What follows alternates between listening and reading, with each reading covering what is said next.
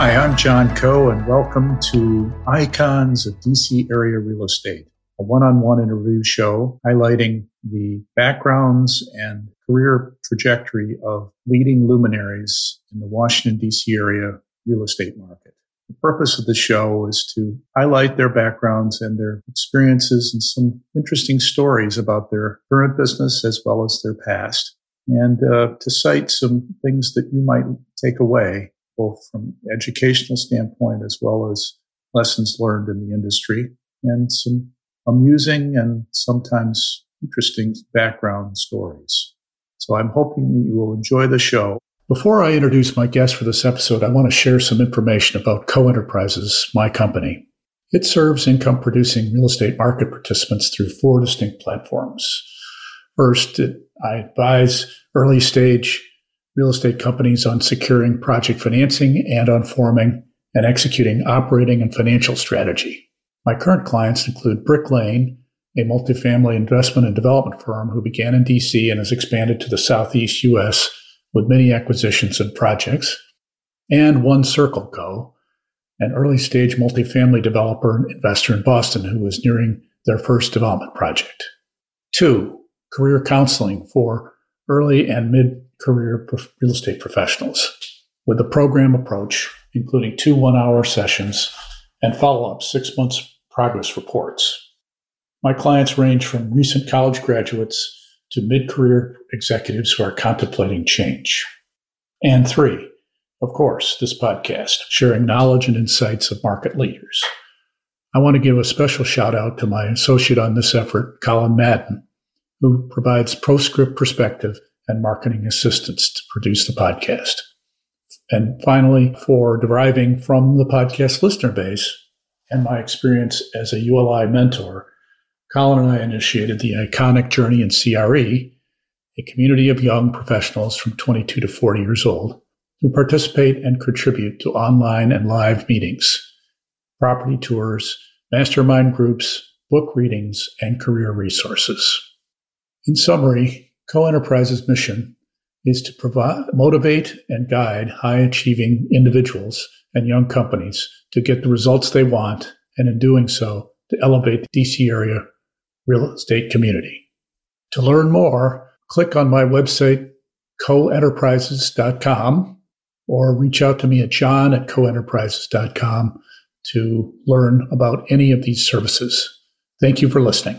Welcome to another episode of Icons of DC Area Real Estate. Thank you for joining me today. My guest for today's show is Chris Ballard, who is the co founder and principal of McWilliams Ballard. Chris uh, began his career in residential development sales at with David Mayhood's company, and then he met his current partner Ross McWilliams th- there, and they decided to start their firm in 1996, beginning with uh, Charles E. Smith Company and the Hazel Peterson Company's initial clients, which was a pretty good start at that time. So Chris and Ross, as I said, formed it, the firm in 1996 with the focus collaborating with developers in the conceptualization, conceptualization, design, marketing, and sales of new condominium and townhouse communities. To date, the firm has sold over 40,000 homes in 13 states, representing over 14 billion in sales. Uh, other services include market research, feasibility studies, and best practice consultation. The firm is consistently ranked among the top 10 national firms with a focus on project development, sales, and marketing. Chris tells his story about growing up in Northern Virginia, being very entrepreneurial. His dad was an entrepreneur in the, in the affordable housing space. He uh, was eager to get involved in in residential real estate early in his career. While he was in college, he joined uh, David Mayhood's company, learned the business, started accessing the, the, market, and his first client was Milt Peterson while he was there, uh, which was an interesting story that he shares. He built the company up to be one of the top firms in uh, the mid 2000s. And then all of a sudden, 2008 hit, and he had both business challenges as well as a personal uh, health challenge, which he talks about. So, Chris is after that kind of segmented the business into three parts kind of the pre development stage for a project, then the actual marketing of the project during, during the lease up or the sell, sell out process, and then the closing process, getting the closings and all that done. He talks about that in some detail. And he also talks about how he built his firm and how he's managed it over these more very challenging cyclical times in the marketplace. So, without further ado, please enjoy this wide ranging conversation with Chris Ballard. So, Chris Ballard, welcome to Icons of DC Area Real Estate. Thank you for joining me today. I appreciate it very much. Uh, you and your partner, Ross McWilliams, started McWilliams Ballard, a leading residential real estate brokerage firm, in 1997, I understand. Please describe your role there, here, at a high level, and how it's evolved over the years since founding the company. Thank you first for having me. I appreciate it. You're um, welcome. A lot of current and former clients on your list, so it's interesting to see. Um, I'm just glad to be with you. So essentially, our business is working for developers that are primarily developing for sale product, uh, condominiums being the biggest component of our business, and then a segment of uh, townhomes and single family. And typically, you know, we're involved from acquisition to the last settlement, you know, kind of cradle to grave, as we say. And so, you know, in a perfect world, we're kind of working in three buckets acquisition and planning, where we're working with developers to do unit mix, floor plan design, amenities, finishes, uh, the look and feel of the exterior of the building, interior design, kind of in that pre sale phase. And then the second phase is selling and marketing the properties and then the third phase is obviously the settlement and completion. And what's you know rewarding and kind of interesting for us is we have a real obviously B2B component of what we do, right? We're working with developers on a day-to-day basis. But then we have to translate that into a B2C, right? And so, you know, we kind of serve two segments of the market, our developer clients and then our, you know, uh, prospective homeowners, the consumers that are out in the marketplace. Well, I want to get into your business model a little later. Yep. Because I assume that you're not going to do all the upfront money thing for free. You're going to nope. try to somehow get paid there before you start selling units. So right. we'll get into that business model a little bit later. But before then, let's get into your origin story, if we could, a little bit. Sure. Uh, where did you grow up? So my family's from Louisville, Kentucky. Oh, okay. So I was not born there. I was born in Cincinnati. Mm-hmm. My dad was in grad school at the University of Cincinnati. So I was born there. Lived there about five months, and then we moved to Ann Arbor. So, really? Yep. So I lived. That's my alma mater. Yep. So I lived there until I was probably about six and a half. Okay. And then. What'd your dad do?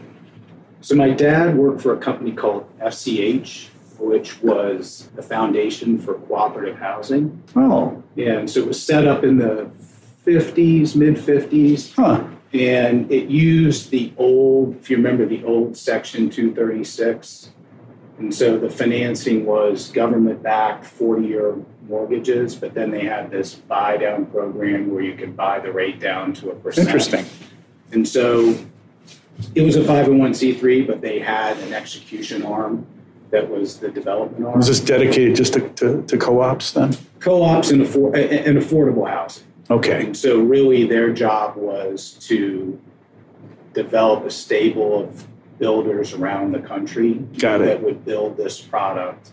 And so his job was to get together with them and coordinate the back end process with HUD. Interesting. And so he was in grad school, was hired by his future business partner to move to uh, Detroit, and so did that there for you know six years, and then his partner moved to DC and said, you know, I want you to come with me, uh, and that's kind of how how we ended up here. Mm-hmm. We've stayed since. So you know, growing up, I had you know, my parents were married 50 years. My dad died about five years ago Mm-hmm. a heart attack, but before that, they were you know childhood sweethearts Great. together all the time. You know, I had a pretty excellent childhood, no complaints. I have two younger brothers who are about five years apart. So, you know, my first early time period, I was a little bit like an only child. Did you grow up in Virginia, or where, where'd you grow up? Grew up? in Annandale. Annandale. Okay. Yeah. Uh-huh. And so, Public school. no, parochial Catholic school, Okay. and then, you know, Catholic high school. Which one? Bishop Ireton. Bishop Ireton, Yeah, sure, when it was okay. all boys. Okay. Yeah. And right. So, you know, kind of going back, my my mom was a real. She just had a thing about independence, and sort of being independent, and so, you know, I was treated a lot like an adult very early. You know, we lived in Detroit. My mom put me on a plane at four and a half by myself to fly, Wow. fly to Louisville to see my grandfather. It's stuff that would get you in social services today, right? You know, but she just always kind of did not have an issue with throwing me into situations. How did you feel about that? I mean, I had no problem. I mean, she would send me in the post office, buy stamps, do this. Not in a, you know, just sort of like I always just had a comfort talking to adults, and so you know, she kind of leaned into that, Wow. and so you know, I thank her because High confidence level in your. yeah, yeah. I mean, you know, was it warranted? Who knows? But you know, I kind of came out of it like really, you know, now having kids, spend a lot of time talking about it with them. Like, got to be able to talk to adults, right? Like that's a real key component of success when you're young, especially when you're out getting that new job, Mhm. right? You know, that can't be the first time you're having really deep, substantive adult conversations because it's going to be a tough, it's going to be tough sledding. Let me guess So- that your teachers saw that in you, and you became a leader early on in your life. Is that, is that an accurate statement? It's probably a little bit of the opposite. I mean, Really? I was well, you know, I was one of the original, you know, pre ADHD. It was Ah. called hyperactivity. Okay. You know, back then. Got it. So. I had to go every every day at noon. I had to go to the nurse's office to get my Ritalin. Ooh. So I mean, you know, I get my work done, and then I kind of caused trouble because I was bored. Kind of Mhm. needed You need a lot of stimulus. constant stimulation, and so it sort of fits what we're doing today. Yeah. Because if you think about our business, success means you don't have a job, right? Mm-hmm. You start with a hundred, and the goal is zero, and then it's over. And so, but then there's something new to replace it that's new and fresh. Right. And so that kind of, you know, that's not for the faint of heart. You know, if you have a management business and you're getting repetitive income, that's certainly one thing. Our business is a little lumpy, right? And you have to be comfortable, sort of, the goal is to get to 0 Mhm. Um, so it fits my personality, I guess I'd say. How did you? How early on did you learn that about yourself, or did your your parents learn that about you? You know, I mean, I I was a I was a fine student, but I wasn't a great student because I never really applied myself. Right. You know, I'd I'd, I'd have super high Mm-hmm. aptitude scores, right? But but then the grades would never really match. And you know, years later, I sort of say to my dad, like, "How did you? Now that I have kids, like, how did how did you accept this? Yeah. Right?" And he would just say, "You know, I always knew everything was going to figure itself out, and that I'm not sure I could have forced an outcome differently." Without really setting up constraints that would be Yeah. a little torturous. It's So interesting. That's hard to do as a, like, you know, I look at myself as a parent. It's like, could I do that? You know, could I accept what I know is not to the ability? Yeah. Right? You've got the classic broker. Yeah, yeah, Mentality. exactly. He's like, you may have 80% you're going to be, yeah, this guy's going to be a broker and we should just forget Yeah. about everything else. Right. Right? Right. Uh, so when did you know that you could make deals?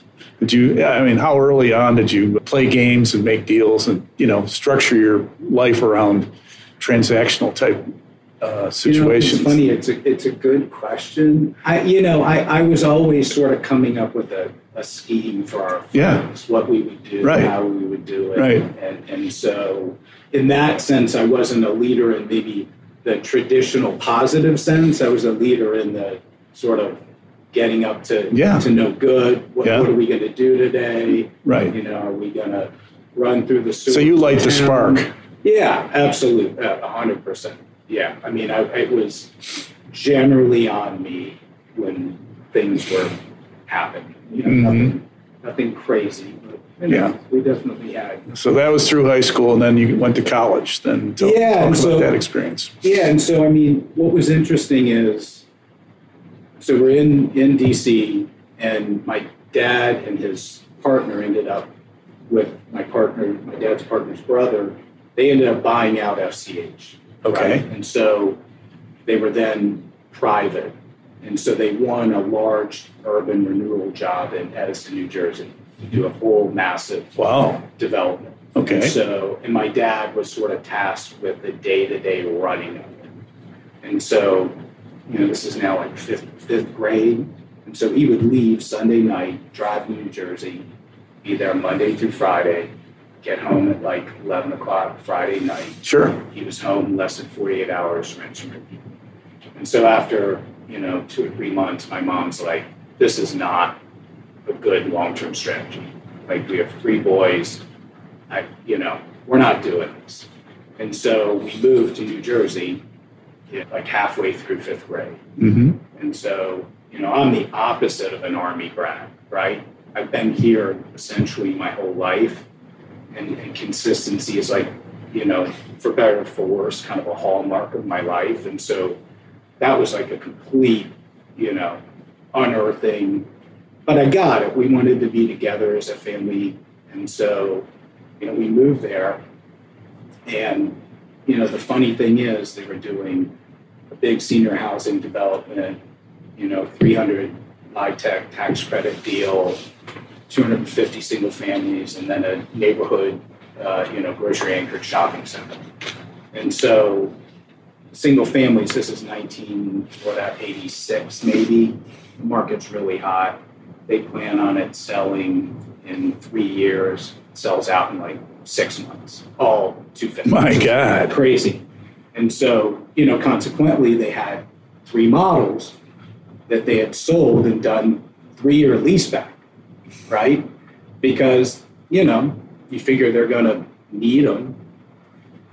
And so we lived in a model home the entire time we lived in New Jersey. So I was like, you know, we say I was like the pre arrested development, you know, before that show. Like we came in, fake, you know, fake fruit on the table, the fake furniture. The only thing we replaced were the prop TVs. Um, So you were born for this yeah, business. yeah. is I mean, I lived, in, I lived in a model for three You were years. born for this business. Yeah. So, which is just sort of like, you know, kind of bring it full circle. Um, and then when we came back, he went into land development, you know, single family, some condos. So you've been around real estate your entire life. my entire life, all observational. Um, Right. You know, he had a partner for from when he was 27 to when he died at 72. So what is that for? You know, a 45 year single partnership with one person where I never saw them fight, never saw them wow. have a disagreement. And That's so great. It really, you know, time is a flat circle because that's sort of been the outcome of, of my life with a partner of you know, 27 years. We've been working together for 32. So it does kind of come full circle in that way. So when you went to college, you pretty much knew what you wanted to do then to some extent, or at least know that you would get back in it, or did you? I did. I did. And so it was my senior year of high school. Okay. And it was the summer before I started college. And I went to my dad and I said, Hey, listen, I think I really need to get in the business and understand it. And he said, Oh, great, okay. And so he was building a 200 unit condominium development in Alexandria at the time. And he said, Great, I'll connect you with Erwin. And Erwin was his construction manager, rigid, German, ran the thing like clockwork. I mean, the guy you want building your buildings, right? And so I call Erwin up and I said, Hey, you know, I know my dad talked to you, I'm ready to go. He said, Yeah, no, great. You know, be here tomorrow at 5 a.m. You know, on the dot. We start at 5, we go to 2. And so I'm like, Okay, all right. So I hang up. I go over to my dad. I'm like, Hey, so what else is there to do in real estate? And he goes, Why? I said, I just, you know, 5 a.m. I'm not, just, I'm not feeling it for my uh, senior year summer. I said, What else is there to do? He goes, Well, there's, you know, sales and marketing. And I said, Great. So, you know, what time do those guys come in? He's like, Oh, you know, they come in at 11. Right. And I said, right. Well, I think I want to own a sales and marketing company when I grow up. And so that, you know, that's what I did. I worked as a as a host that summer. You know, got my license when I was 18, and you know, went to work for David while I was a freshman in. So you were in college and you're working for David. So I worked full time, you know, 40 plus hours all through college and, and went to school full time. Wow. So I, you know, yeah, I knew that's what I was going to do. So I interviewed Bob Youngentob. Yeah. And that was about the same time they started their company. Was that was your project and theirs about the same time your dad's project? Is, is it they... was. You know, I think before they went, there was Rivergate right here, and that was sort of the last one of the first deals they did before they spun off and, and took everything in house. Yeah, so it was. You know, they were Holiday you know, prior to. Right. He was a right. time client, one of our earliest clients. So right. Just, just have massive respect. You know, talk to people over there on a weekly basis. We have a great relationship with them. It just they didn't never make they, they didn't make money on that first job. They, they did not. They did not. Yeah. Um, but you know, there's nobody better at what they do, and it's a great lesson that you know, early on I didn't believe that you could build brand equity as a as a smaller developer, and uh, you know it's totally not true. You can, and, and they did, and they have. Certainly, they have incredible reputation. People follow. Mm-hmm. So you went to work for David. So what did you learn yeah. from David Mayhood? Well, you know, I learned a lot, obviously, because I was very young, and you know, like any maybe 18 or 19 year old, thought I knew more than I did. So it was a great observational time period. And interesting, my first day on the job was Valentine's Day, 1989, right? Literally five days after the music stopped. Yeah, I went to work as an assistant on a job. The job, you'll get, love this, it had been closed for, I think, six months because they had sold too fast. Mm-hmm. And they wanted to make sure that they could catch up yeah. from a construction standpoint. Sure. Of course, uh-huh. they open back up. It's over. Dead. It's over. You know, prices fall 20%. Oh. And within a year, that job's back to, I think, Ameribank, who ended up doing the workout.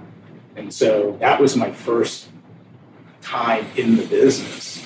And, you know, I, I tell our younger people here, like, this is the best time to be in the business.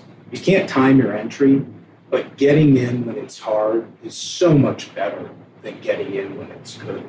Because I watched so many people get in in 2000, 2001, and they went seven years with nothing. It all went their way. And, you know, there's a reckoning when you don't know what bad looks like. That's right. You have a hard time dealing with it, sort of you know, justifying it, accepting it, right? And so, you know, my experience, I was so fortunate because it was just bad in 89, bad in 90, bad in 90. You know, it was bad for five years. And so when it got good, it just felt like a gift, right? I mean, you, you sort of re- refine and hone your skills. And, you know, when you go interview people later, you know, very sophisticated developers, they want to know you've been through stuff, fire, right? Yeah. They they don't want they don't want somebody who hasn't been through that. And so there were many times where, you know, both with him and on our own, when you would tell people you had been through that, you'd share those stories and say, okay, you know, these if things go bad, these guys aren't going to fold. Stay alive till 95. Yeah, yeah, yeah. and so, you know, out of that, I then, you know, while I was in college, you know, he put me up to be a salesperson. And so, you know, I went around interviewing with a number of developers that you would know, and to a person, everyone's like, nope, no way we're putting a 19 year old on our job. We're just not doing it. Just full stop. And so I finally get to Peterson, to Hazel Peterson, right? And so go to the job, Milt's there with this son, and you know, talking to him, and he says, you know, listen, Chris, I was 18 years old. Uh, I got into the business selling homes mm-hmm. for Yeonas. Steve Yeonas. And yep. it made me what I am today. And I bet that this is the fifth interview you've had. And I bet that five, four people told you hell no. And he said, I'm going to give you a shot.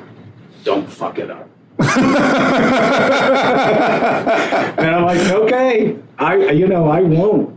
And, I love Bill Peter Oh, and, and, I love and that man. It, it, you know, he gave me a shot, and, I love that no man. one else would, and and, and so, you know, it, it comes full circle because he became a client, and you know, we did all of National Harbor together from three years of planning to you know 650 units of for sale housing and one of the most rewarding relation you know relationships and clients I've ever had. Um, just an incredible guy, and you know we we talk a lot about gut versus data, right? And and so is there anybody better that I've met that would look at everything, go on their gut, and you know be right almost all the time. I mean, he just. So when he was looking, when Milt was looking to buy National the site for National Landing, did you talk to him at that time when he was considering that acquisition? I mean, did you have a a sense of his thinking process of trying to buy that big tract? And I mean, he always went. He was as his as his son called him. He was a garbage collector. Yeah, yeah, yeah. He said yeah. that you know John yeah. called his own son yeah, called him a garbage collector.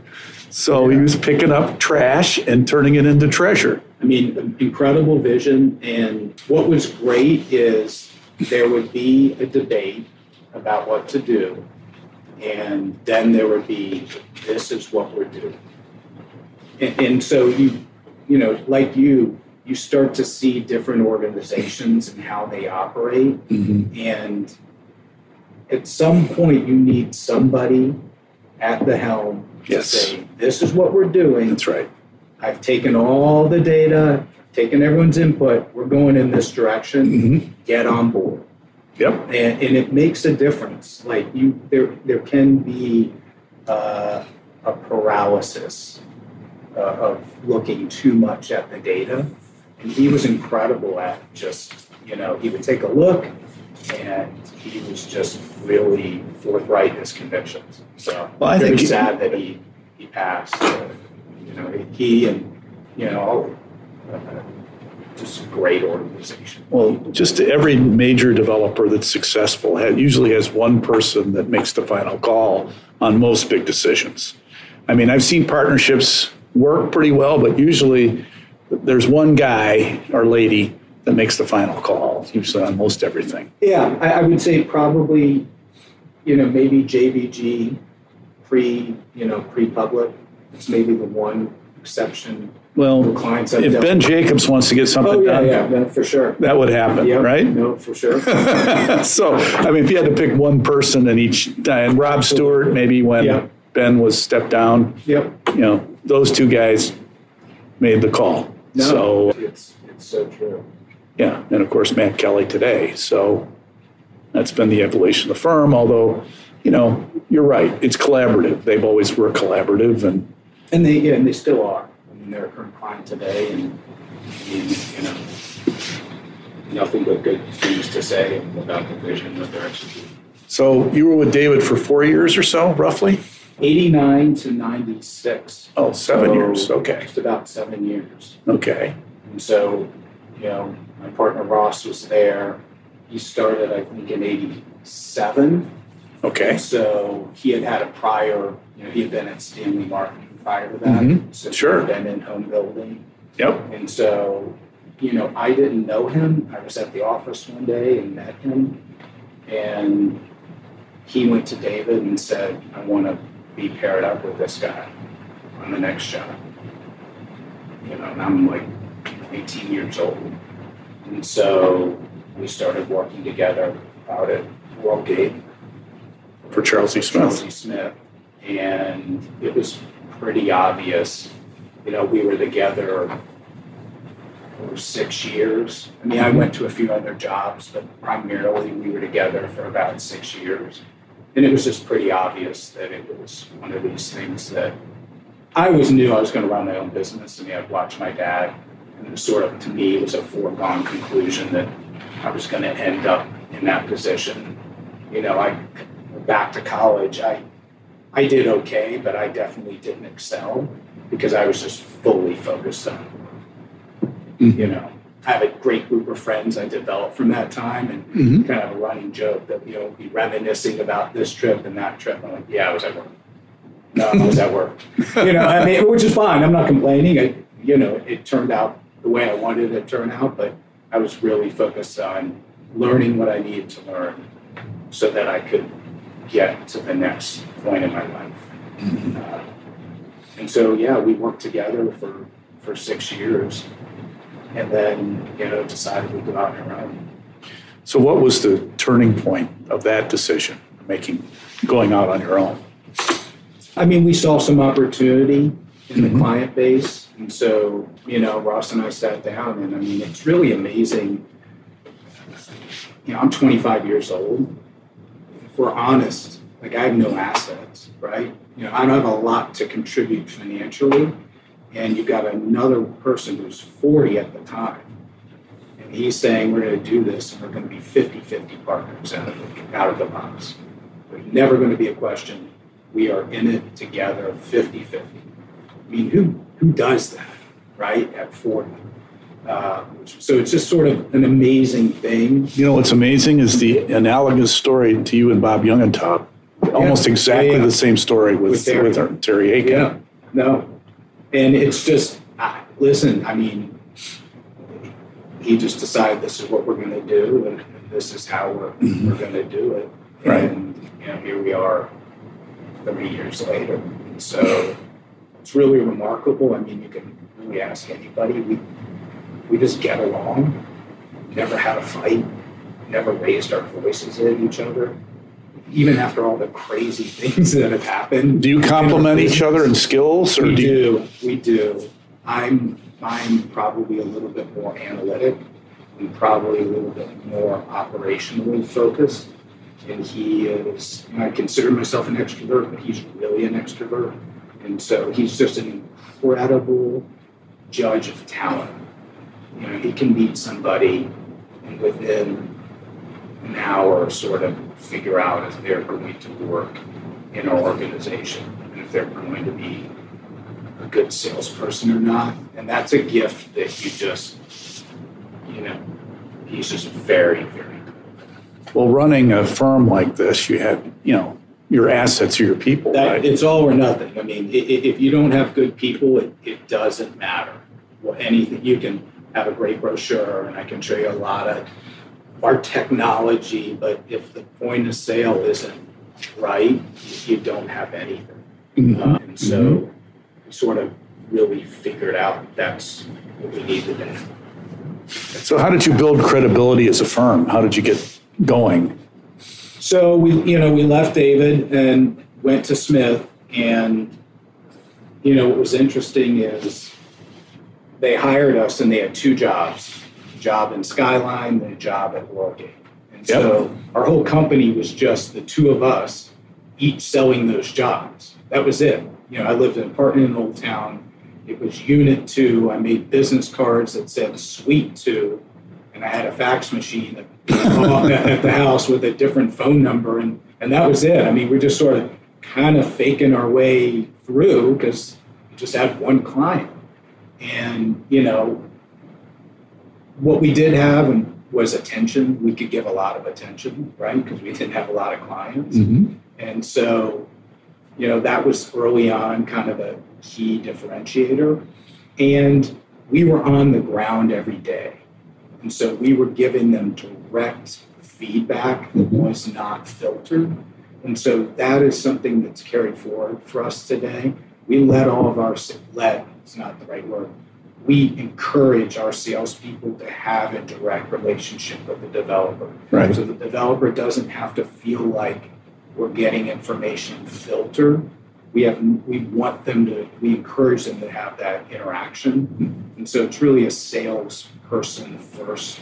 We try to run it that way. That's great. But you know bob smith al neely i mean Neely. you know having first clients like that just what'd you learn from Alan oh, bob, I mean, and bob you know bob smith is something oh but you know al we would have friday breakfast at the mayflower at 6 a.m there you he would go make us show up and, and every week he'd say, if you don't have a new idea this week, I'm firing you. Wow. And so he, he wasn't really going to fire us, but you know, it really, look, I, I never had a client before, right? And so it, it, he really sort of helped hone your mind to like, all right, I need to focus on how I'm bringing the change and difference and value each and every week. And you're on the clock Friday morning at 6 a.m. And so he was great and he was hard and tough, but very fair. And I, you know, we learned a tremendous amount. And Bob, you know, we didn't have as much interface contact with Bob, but he's one of the few people in my life who's so intimidating. I was so, and, and there was no reason, right? He was he was nothing but respectful, complimentary, supportive every time I dealt with him, but he just intimidated, right? Because he was just, you know, a legend. I was selling. Well, so is Milt, right? So was Milt, yeah. But Milt has a disarming way. Of course, right? Milt and is so, just, just, a disarming way that you just that washed away. And, and, right. And it's a funny story. So I'm selling this job in Skyline, and you know this is this is 97. I mean, things are not great. Yeah. And so Bob doesn't visit the sites very often, but it comes down on a Monday. On Sunday, Bob's flying back in from wherever he is, and on his way home, he's he and Clarice are going to stop by the site. Right. Tuesday, all these trucks show up at the site. They paint the clubhouse they tear out all the landscaping. They re landscape new trees, new shrubs, new flowers, new mulch. On Wednesday, they bring asphalt and re asphalt the entire site. So Sunday. In anticipation of Bob's yeah, visit? Sunday, Bob comes, Bob and Clarice come, and I give him the whole tour. And finally, he stops and says, Chris, I just I just have a question. I said, sure, Bob, anything. He's like, this place looks great. I don't understand why we aren't selling more. and I said, well, listen, Bob, if you promise to come once a month, I promise I'll get us out of here twice as fast as you think we can. I mean, it was just like the craziest thing I ever seen, right? and so, I mean, it's just, you know, it was just a lot of fun times. And so, you know, after that, the two of us were each on a job. We get to the end. Now, what are we going to do? Mm-hmm. And so, Christopher Companies comes along. You know, we had known Marlene Lash, who was over there at the time. And so they hired us to do a condominium job in Cedar Lakes, right outside of Fair Lakes. And so, uh, still a client today, which is great you know, all this time later, we're still working with them.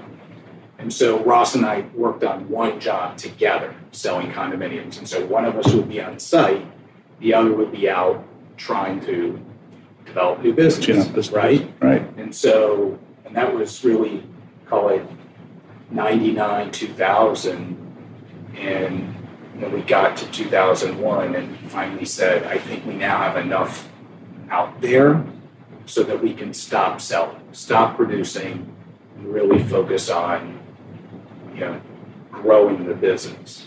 But you know, it took five, you know, five before you years. started hiring. Yeah, it took it took five years to get to the point where we were growing a business that we did not have to service by selling ourselves. But it also became the pivot, right? Because we became a sales focused first organization. And we went to recruit talent. People we'd say, we were salespeople. We, we, we want to run this sales 1st mm-hmm. And, and we're not asking you to do anything we haven't just done ourselves. And so that really eventually resonated with, with getting really good people. We appreciated that we had been through what they're going through, taking a draw, working the financial part, doing a lot of pre-sale, you know, all the things that go into it. Uh, so it really just became like the focus of our organization was the sales team. But of course, your mentor was looking at you saying, hmm, these, these guys are growing.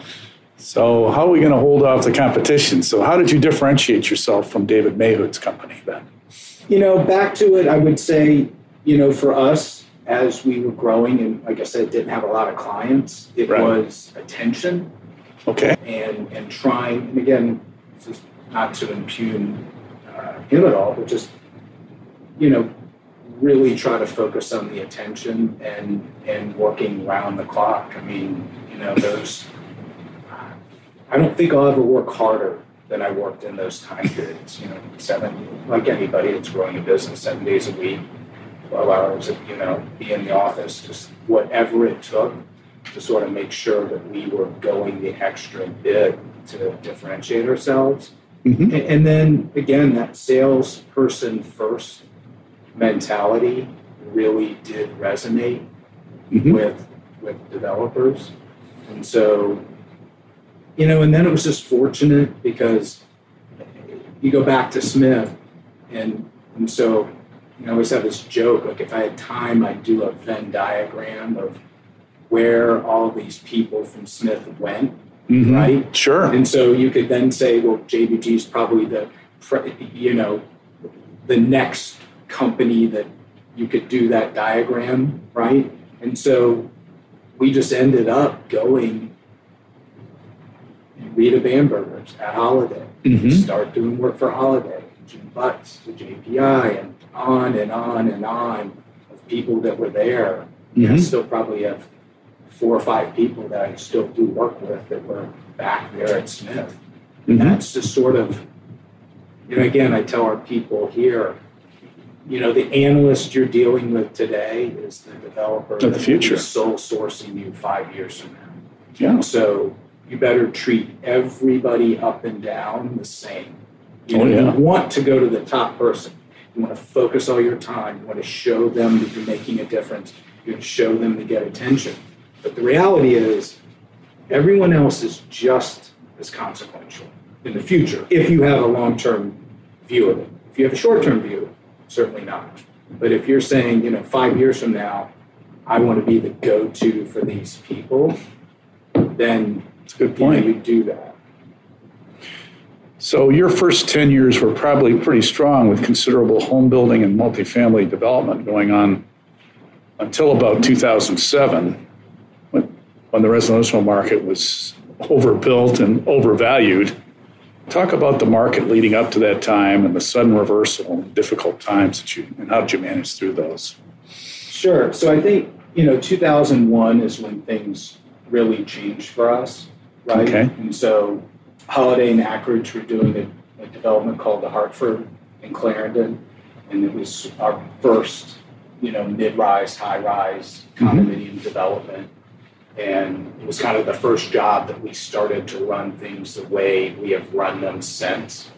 A lot of front end promotion, building to a launch event, building a list, you know, really getting people excited, right? Because condominium market is a lot of it goes on momentum differently than towns and singles, and so you have to try to build some momentum up front. Was that yours and Chris's? Uh, I mean, yours and uh, Ross's idea to, to, come up with that pre-development it, strategy? It, it, was. It was. Yeah. And so, and that was maybe a different than what was happening at the time.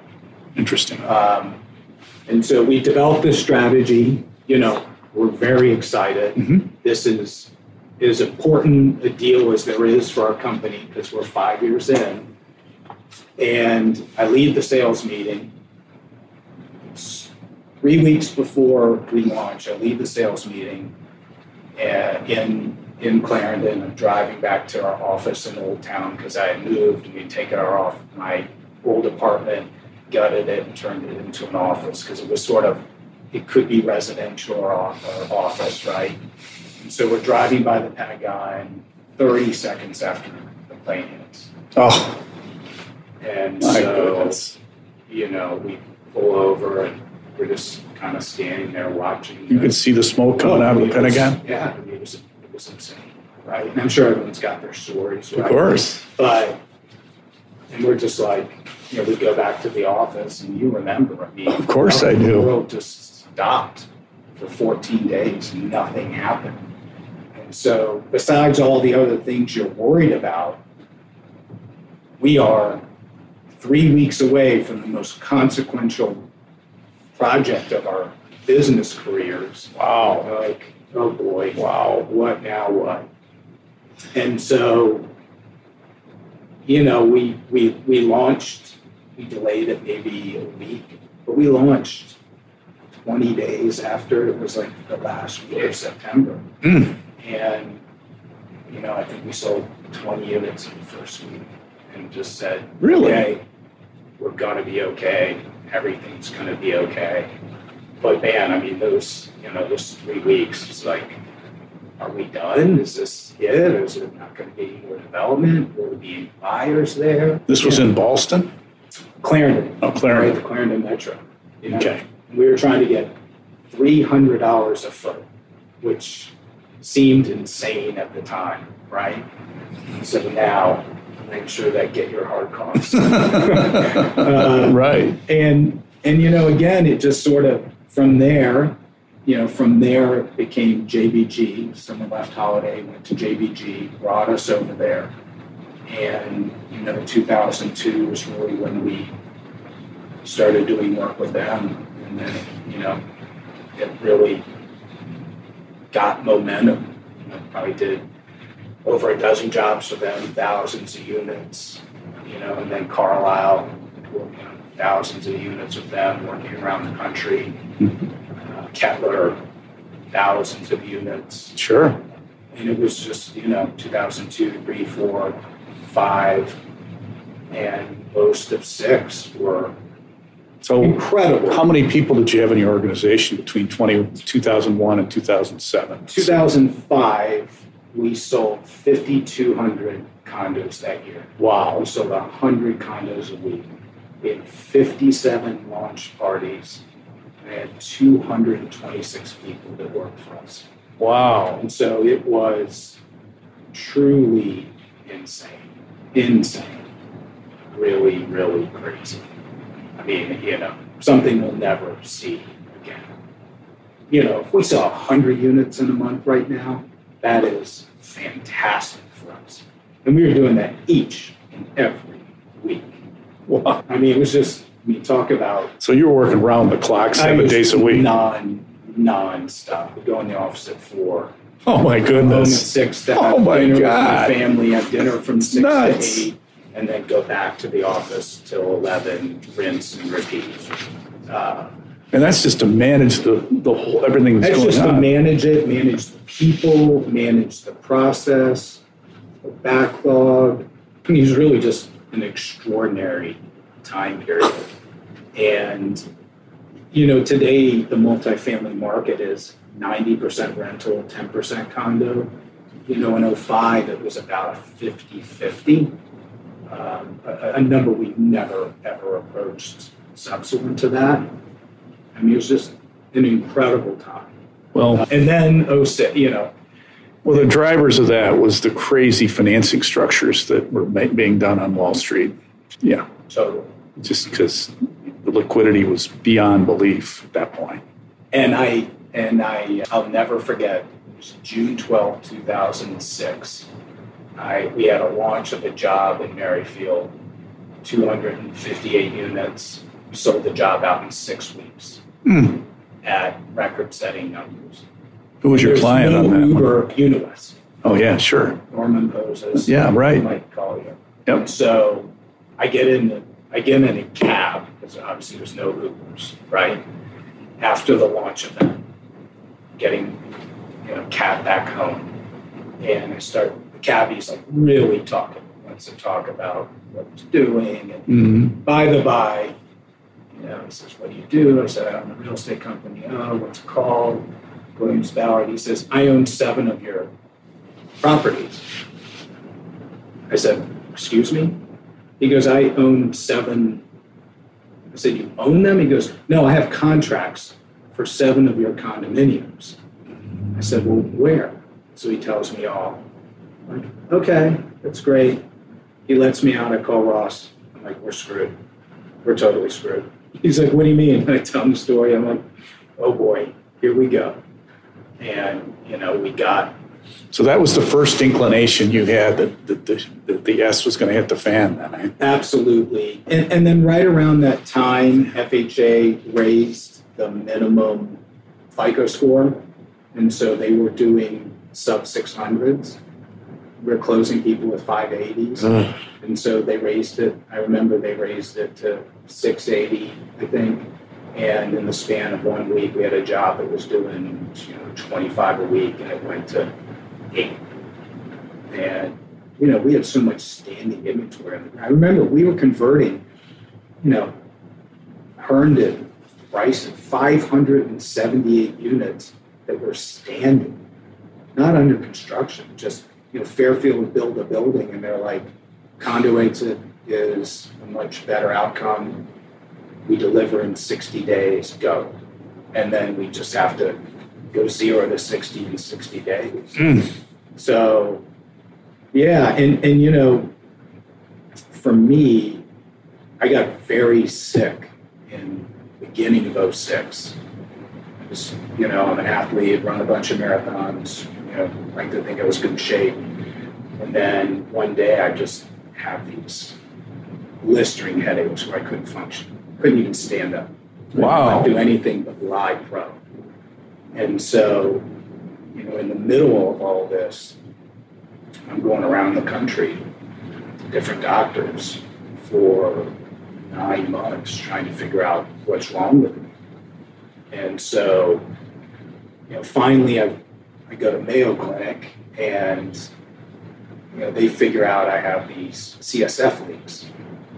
Your brain floats in CSF and your spinal cord. And so what happens is if you have a leak, it all leaks out, your brain swells, Ugh. it, it, and so and it causes like Migraine type headaches. it's unfunction un un you can't you can do nothing yeah and so while the world is melting down on the business side i'm trying to manage those six seven eight where i am at times nearly incapacitated Mm. right i had weeks where i couldn't go to the office Were you married at the time? married with three kids How did your wife handle all that? Well, you know, it's a real testament because my wife Ann and my partner Ross are very similar people in as much as they don't they don't spend a lot of time kind of ruminating on the problem at hand. They're just doers. They just execute. And so, you know, during that time they were both just executing. Not spend a lot of time talking about division of labor, not spending a lot of time talking about what I was or wasn't doing, just running full speed ahead and doing what needed to be done Wow. and never complaining. I mean, you know, I, I had periods where, you know, I'd miss 15 weeks of work in a year. I just couldn't, you know, I'd be working at home Because if I lie down, it wouldn't hurt because when you stand, that's when you get the pressure. Right. And so, you know, I'd go to Mayo, have multiple spinal surgeries. I'd be Oh, bedridden for a month at a time My after God. the surgeries. And so still working, right? But not up to, you know, where I probably obviously could have been. And the two of them are just running this thing like there's nothing wrong. And so it, it, it's always, it's not lost on me when I look at our clients and people you work with. Most of the problems you have that keep you from being successful center around whether you have problems in your personal life with your partner or problems in your business life with your partner. If you don't have those things, you have a lot more air to try to be successful, right? And so, you know, we got through that time period because of the two of them. They just never buckled. You know, nobody's in the corner crying. They just like execute. We don't have a lot of time to talk about this. We need to move forward every day. so how did you resolve the health issue? Yeah, I finally had a surgery. I had four surgeries over those three years, and finally the last one resolved. So it's put to bed. Yeah, put to bed. Thank God. Yeah, yeah. But a very scary three years. Wasn't going to be able to keep working. I have three, I have four daughters. Time had, well, then four, three, and then four you know, young girls. And it was just, yeah, it was a pretty scary time. And the world is blowing up. And, and our business is you know, Teetering. melting down. Teetering. Right? And so it's just like a lot piled up. Very So 08, you got that solved, right? Yep. And then, And so how oh did you deal with the market at that point then? You know, it was when I got it resolved, nothing felt as hard as that. Oh, yeah. And so it's all about perspective. Yeah. And so Yeah. I just, as bad as it was, like I just didn't sweat it like I would have. I'm here. yeah, I'm here. I'm so appreciative, right? Yeah. And so you like to think you can keep that feeling forever. It doesn't always last. I'm not saying I, I needed anything to happen, but you know, there's a moment in time where that really stays with you. And so, you know, we got to the middle to end of 08 when it was time to sort of execute on everything. And I just wasn't as pressed about it. I was just a little bit more sanguine and I'm going to do the very best I can. We're going to execute. And there are things I can control and things I can't. Uh, So your life changed. yeah, totally. Totally. Totally. I'd like to think I had a little bit better perspective. And so, you know, I never had to fire anyone, right? I mean, we were always 96 to 07, all in growth mode, right? Right. Always grow, grow, grow Right. you know, two to two twenty six. Now, you know, I got to I got to fire. I got to let go of dozens of people, and so that was a really new experience. But you know, what our approach was, we went to people and said, "Listen, we're going to have to get rid of you, but it's easier to get a job when you have a job. So instead of just coming in and telling you're done." We're going to tell you 90 days ahead of time. hmm And if you come and say you need another month, we'll figure it out. Hopefully, you don't use this against us. Hopefully, we can all do the right thing, but we want you to be successful somewhere else. We just don't have the capacity to keep you. And so, yeah, I'm really proud of that because, you know, they're not fun conversations, but So I, you went I think from- people appreciated that we were trying to do the right thing. You went from 256 to how many then at that point? I mean, we halved, you know, 110. 110. Yeah, probably half. Now, listen, we had a lot of business to work through. I mean, the bad part of 08 was everything we talked about. You know, the good part is there was a lot of product to sell. Mm-hmm. And we spent from 08 to probably 14 working our way through all that product. And then we were in other markets. You know, we had an office in South Florida. And so, you know, it became a ton of work out. a ton of work out for institutions, for mezz guys that were buying out first. So your clients went from developers to institutional investors or owners. And a lot lenders. of them were institutions that have been backing our current deals, right? So they just came to us and said, "We have another job over here. You're on it. You got to help us get out of this and figure it out." And so, you know, we actually grew our market share in a way. It's interesting. 9, and 10. Yeah. You know, we didn't grow our business, but we grew our market share, which again is back to what can you control, right? I can't make the market sell more than it No. should, but I can control what percentage of the market I had. And, and that's really when the good salespeople and the sales first focus benefited us the most, right? Because people knew we had the best people and you needed the best people. How creative do you have to be in down times? What what what do you look to do when it's difficult like that? When it's you know other than when it's easy. I mean, it's easy to take orders. So how do you you know come up with strategies to be creative to, to get product out the door, basically?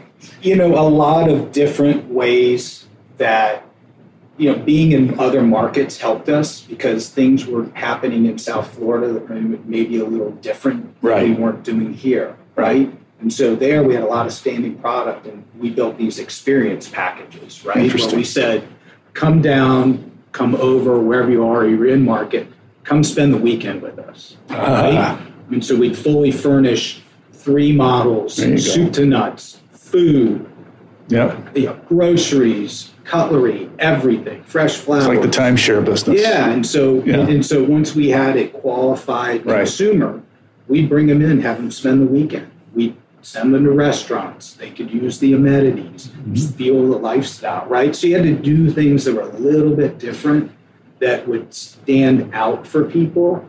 And then we could bring some of that here that definitely wasn't being done Mhm. right? And so it was just sort of back to the Al Neely. Give me a new idea every week or you're fired.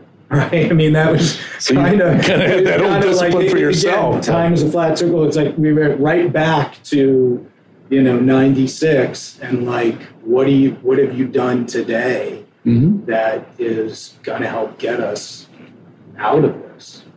And then we ended up doing, you know, a lot of fractured deals where we would lease up. You know, an investor would buy the unsold units, we'd lease them up for them, right? So we ended up in some different business lines that we originally weren't in. So you hybridized your company. a yeah, just born out of necessity, right? Mhm. Little bit of management, some people that bought product and said, we want you to lease it, but then we want you to manage it. It's like, well, we don't know how to do that. We haven't done it. Like, no, we trust you. You'll figure it out. Um, That kind of goes into my next question. The luxury upscale condominium and townhouse sales markets are an interesting submarket to understand.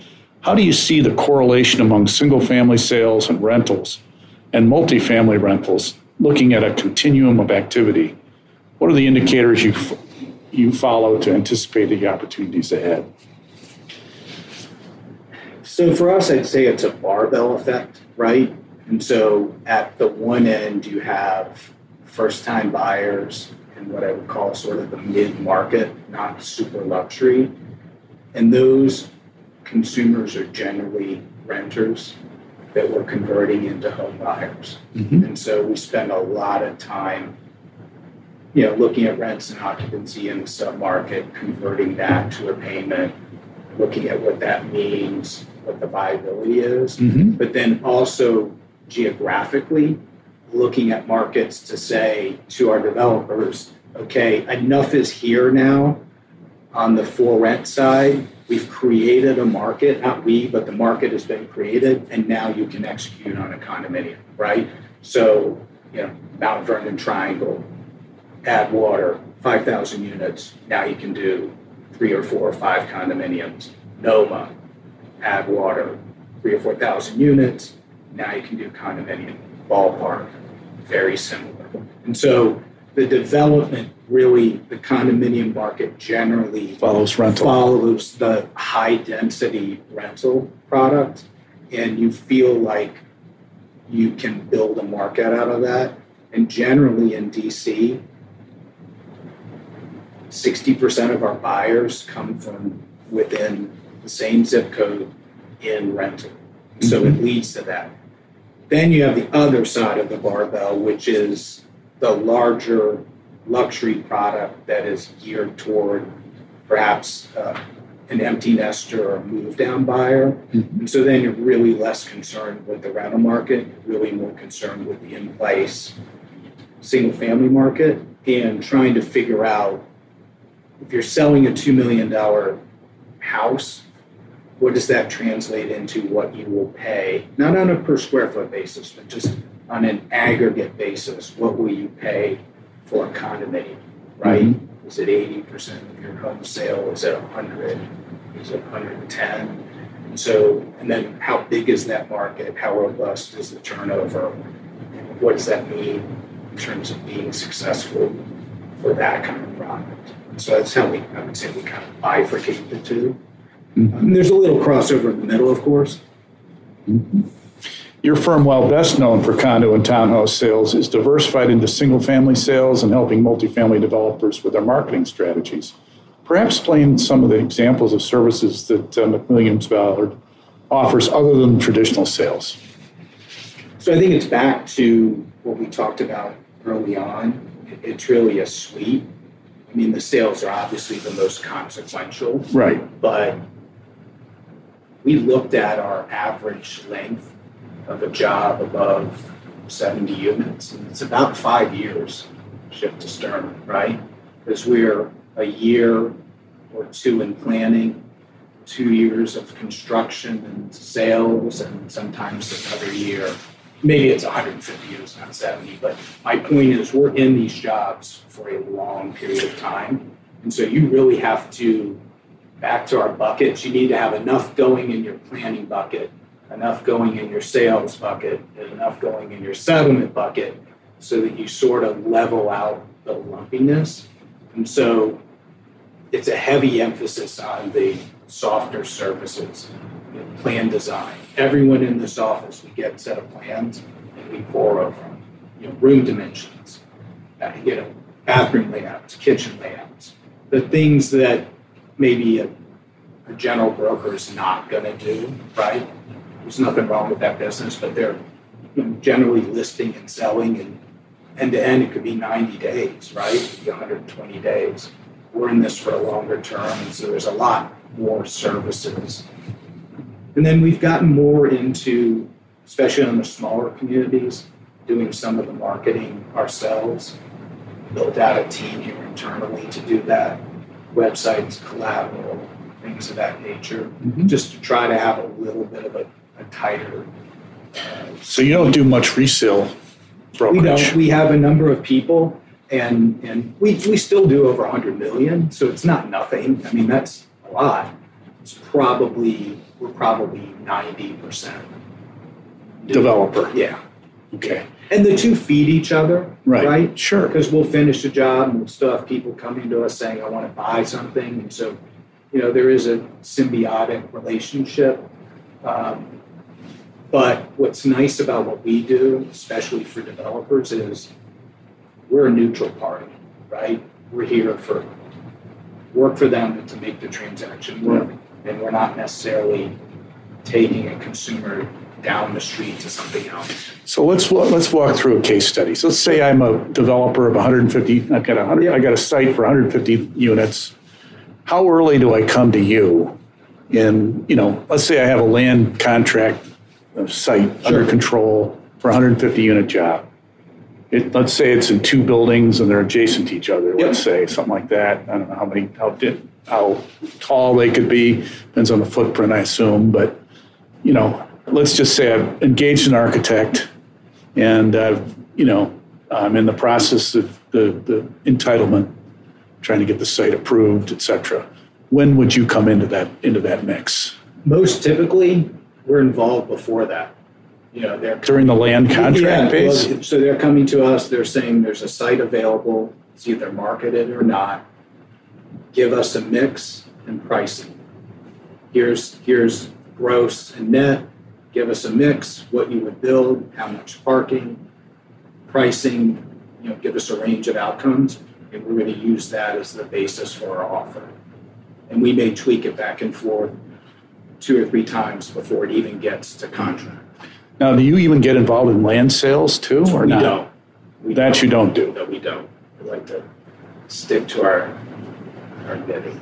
Okay. I mean, we're certainly involved in and around that, but that's not. But you'll, let's just say they come in, they got it, and you'll say, wait a minute, you can do better than that on the land, Absolutely, on the land. Absolutely, yeah, for sure. And so So you have to know the market for you have to know the market. You've got to know what a door is going for, and you've got to understand a general sense of construction pricing, and you know, especially you know, not to get off topic, but you talk about these office conversions. I mean, I can tell you pretty clearly when somebody calls and say, "I have an office conversion." Okay, where is it? Tell me what you're in for, and I can tell you before we spend any more time whether it's viable or not, right? Because if you're in X jurisdiction at 300 a foot, doesn't work. If you're in Y jurisdiction at four, it could. And so you just really have to kind of have that sense right away. Mhm. But so then, you know, they're under contract, and then we're working with them and the architect all the way through the process. So how, what's your relationship with them at that time? Let's assume, are you, you're, let's say you're engaged. Yeah, we're typically signed up to do the whole thing, but then we're, you know, a mix of upfront fees and then, but the ultimate is the seller, right? Of course. You're not getting, you're not generally getting rich on No. fees, but you're doing it so that you're, you know, there's a meeting of the minds, you're getting some compensation, because it can be, as I said, you know, two, three years. I mean, we've had jobs eight years, not because of the slow sales, just because the entitlement, you know, it can take longer. Do you participate in the entitlement process as well? We don't accept that we, you know, we look a lot at facades and, and design and sort of understand what the jurisdiction may be looking for. But we try to be an augmentation. We're not architects. We, we try to give our opinion that is really market based. Here's what we think the consumer will want. Here's how many one bedrooms we should build. These are the dimensions that work for bedrooms and kitchens and living rooms. And, and really try, I, I always say we want to get it so in an ideal world, we're building that last square foot before you get a declining marginal price on the next square foot. You know, 650s works. Let's not make 700 where those 50 start to diminish. So, and we're very active in that process. Uh, just because, you know, I'll tell any of our developers, you want us to not have any excuses when we go sell, right? You don't want me coming and saying, well, they should have been smaller. Well, you were there. We should have had this cabin. You were there. Mhm. You know, we're missing a pool. You were there. You said, don't build a pool, right? So, in a way, if we're doing our job right, we're trying to take away the excuses and, and have a successful project. Mhm. Because there's always headwinds, right? There's always external headwinds that we Right. don't know, rates, the market, what have you. And so, you know, dialing in that front end really makes a difference. And listen, in the early parts of 2000, there's so much conversion. You know, you don't have that value add because it was built. When does typically on a job like that, when does pre-marketing start for the, the world? Depending on the job, we're probably a year to a year and a half Before delivery? Delivery. Yeah, it depends on the market and it depends on the size of the project and what our pre-marketing efforts look like.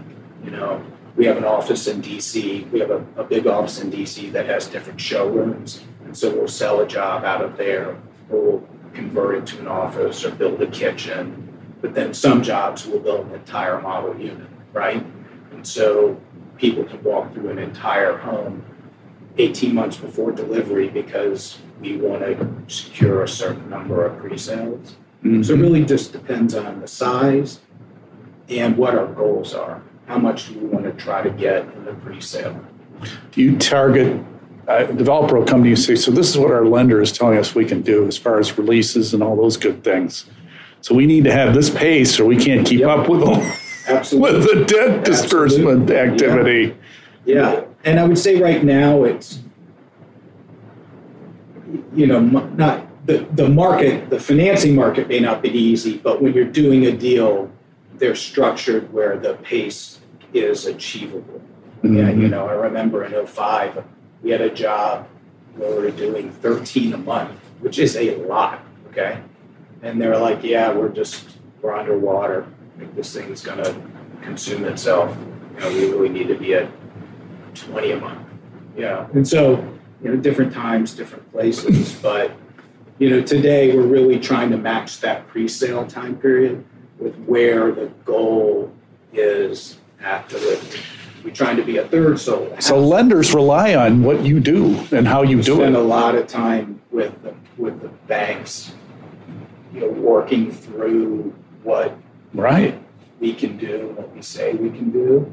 And so, you know, it's probably one of the biggest components is, I'm sure I've listened to a lot of podcasts that you've done, you know, reputation matters. Oh, It's really critical. your only currency. And so, you know, especially in our business, there's a tendency for yes, right? And so you really want to say yes to anything. Sure, you can get 50 more a foot. Sure, we can do, you know, twice the pace. But if you if you don't have a long-term outlook, eh, there's a high incentive to say yes, a large incentive to say yes. And so you really have to be disciplined to make sure that you, you don't end up in that trap. But it's also what, you know, I think helped us gain market share in those tough times hmm and, you know, gives us credibility with the banks Mhm. that, you know, we're not going to say we can do something. Now, look, it doesn't mean we come together with a developer and say, we want to push the market. Like, nobody Yeah. gets, you don't get to the next level without doing something that no one else has done. That's how our business works. Sure. That's how develop. If you're not optimistic, you shouldn't be a developer. No, So it doesn't mean we're not pushing and trying. of course. But we generally try to balance that with some sense of this is what we think we can do.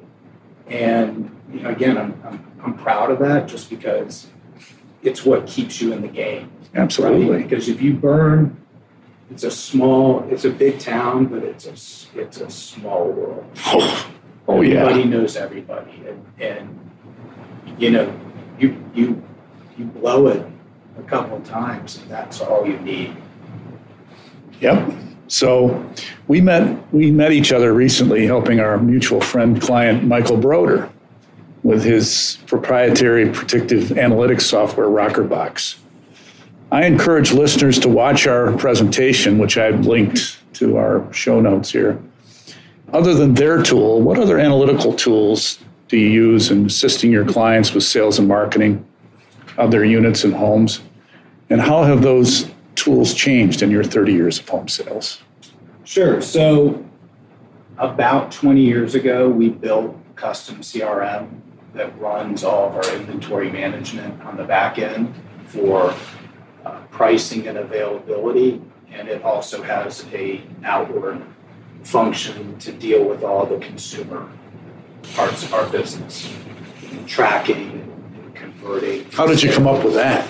Is that a custom product? It or did you- was. It was a custom product, and we spent a, a lot of money and a lot of time.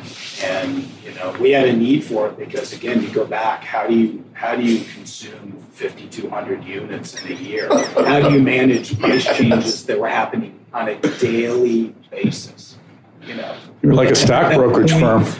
we, we had we had 88 active jobs that we were selling, and they weren't small jobs; they were all big jobs. And so you know, we just It's like trading no- stocks There was almost. just no way to do it without building a custom product. Because Yeah. everyone we went to that was off the shelf, it's like, well, we don't Right. do Right. half of what you want to do.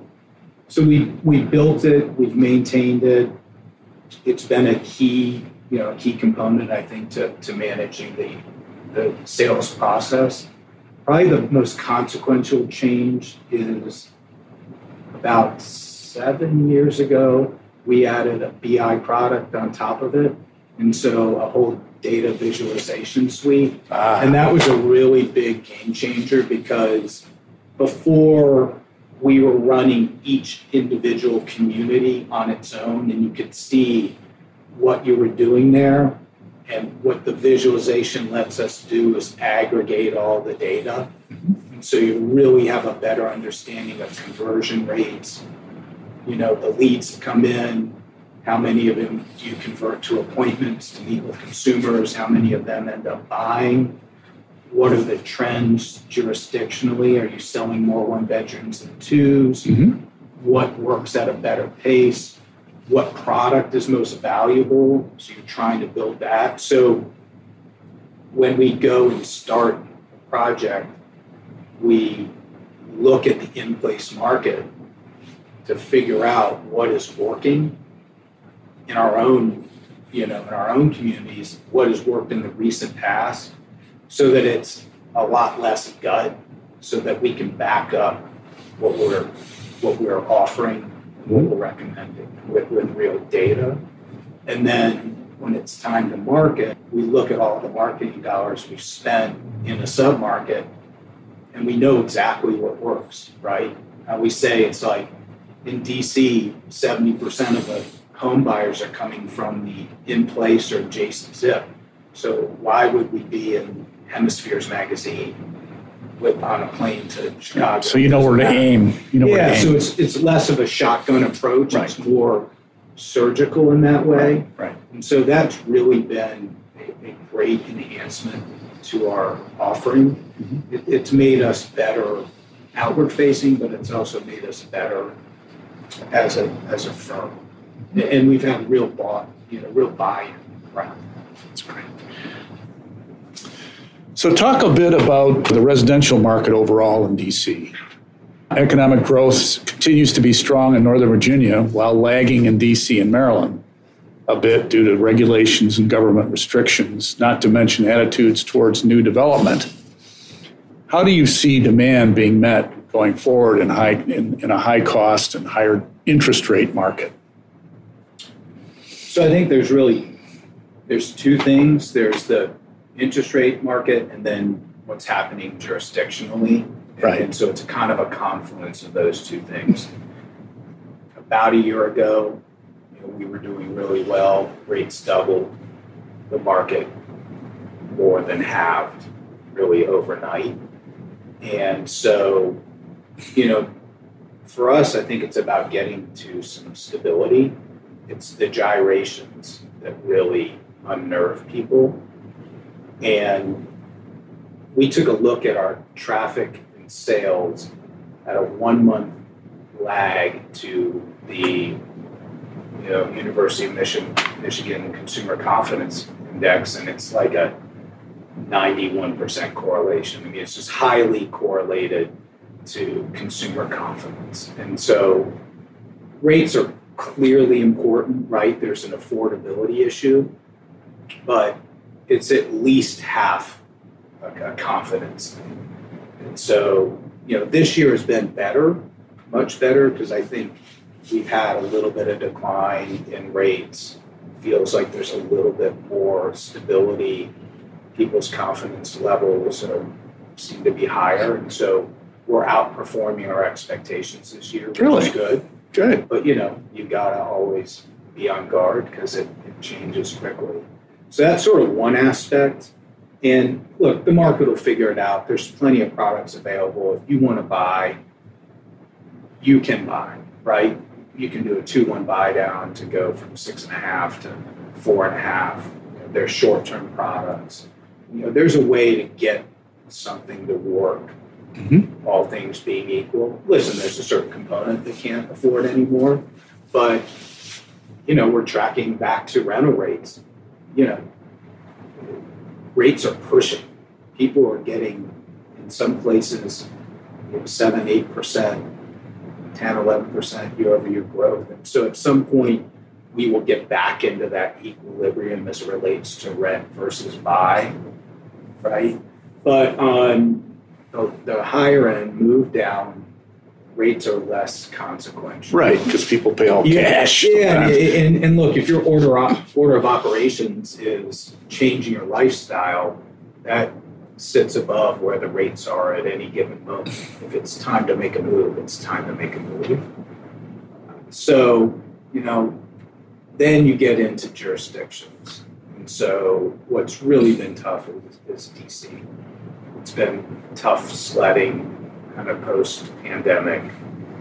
Uh, people, you know, a lot of people don't feel safe uh, with what's happening.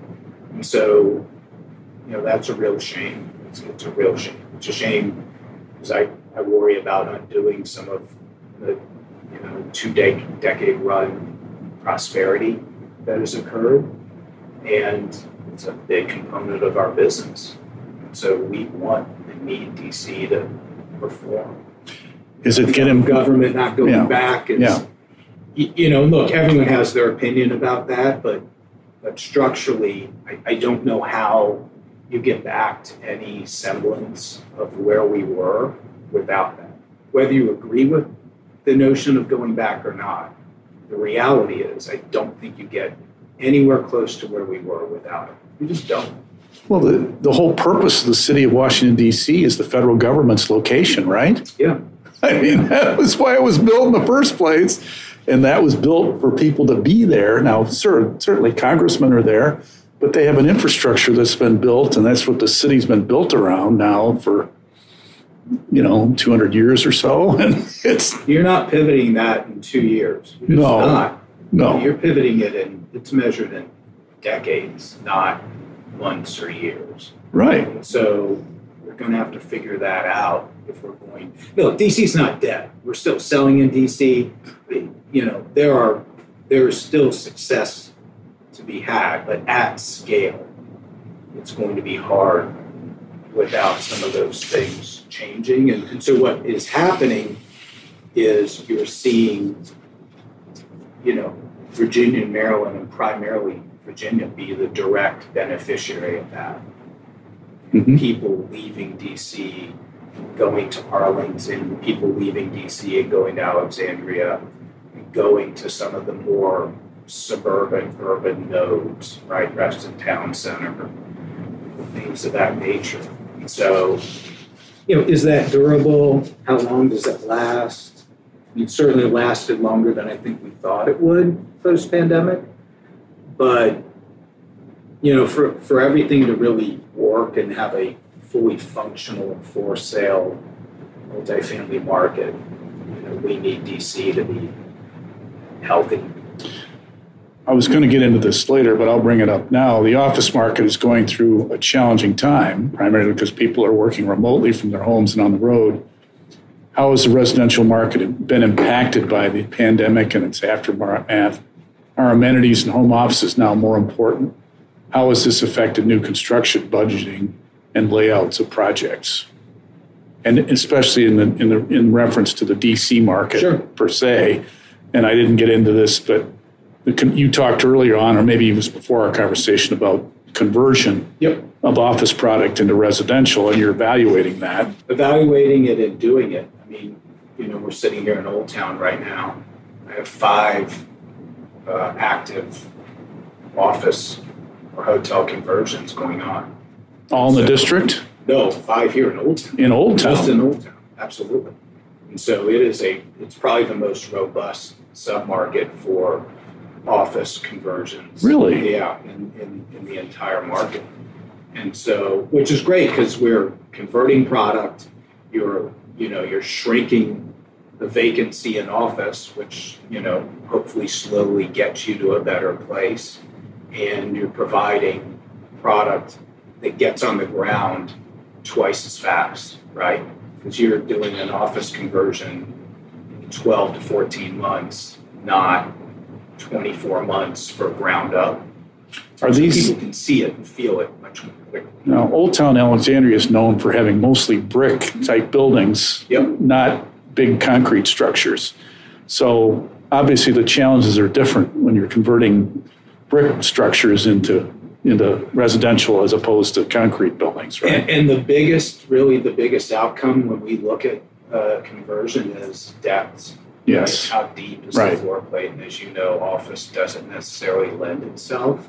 And you also have to be in, in, in a place where it makes sense. Mhm. Like, you know, in, in DC, we've done a number, West End, 2501, you know, West End projects where you, you know, that's where people want to be.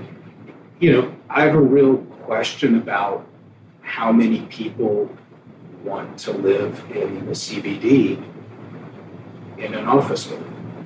Because all the things you want from your neighborhood aren't necessarily right there, right? Because it's it's the office. It's, a central business district. There is not a lot of services. That needs to change, doesn't yeah, it? Yeah, and so again, it just doesn't change overnight. No, it's going to take time. And the size of buildings. For our conversions, we're probably sub 120 units. And a lot of those buildings really end up being 150, 180. They have to be. Over 200. Yeah. And, and that's not conducive to a condominium conversion. And so you end up with rental being the option. So, look, I think it'll help, but it feels like a little bit of a drop in the bucket for what is coming. So I think there is a robust and viable conversion market in outside of DC for many years. hmm We're probably working on half a dozen others right now. So no, Our- it, our- it changes what you can do. So But- you have to be much more Yeah. creative, and we're having to really stretch our thinking about design, and floor plans, and, and what works. And Does it make a difference whether it's a rental or for sale? I mean, that much? Or? it does. I think it does. Yeah, because I just think consumers, if you're paying eight hundred dollars a foot, you're really looking at, you know, if you have a deep floor plate and you look at, you know, a thousand feet, forty percent of it's buried without light, you have to really start to ask some hard questions. Right. So you- a lot of attention is paid to getting that mix right. Have you seen some innovations in that space such that, I mean, I've seen office buildings where they carve out cores in essence. So in essence, you have window line inside the building. Yep. That conversion would be much simpler, I would think, than a, you know, a traditional rectangular building that has no courtyard or anything like that in the middle, right? Yeah, we've been, you know, we've been toying with, we do a lot of transoms to get light back. We've done a few of those uh, pris, prismatic light wells Mhm. that come back that get, get you light, you know, some natural light back in the space. But then we're really paying attention to just how we, how we divide the space to make sure we, again, back to that marginal decline mm-hmm. in revenue, where do we Right. get to that point? So that, and, and just livability for consumers to feel mm-hmm. like I can live here. Look, there are a lot of advantages. If you're taking the facade off, you can do an all glass facade. Right. You don't get that as much in our market because you just don't have that high a glass ratio. So that can be really beneficial. You get some heights you wouldn't get. We're doing a job here in Old Town.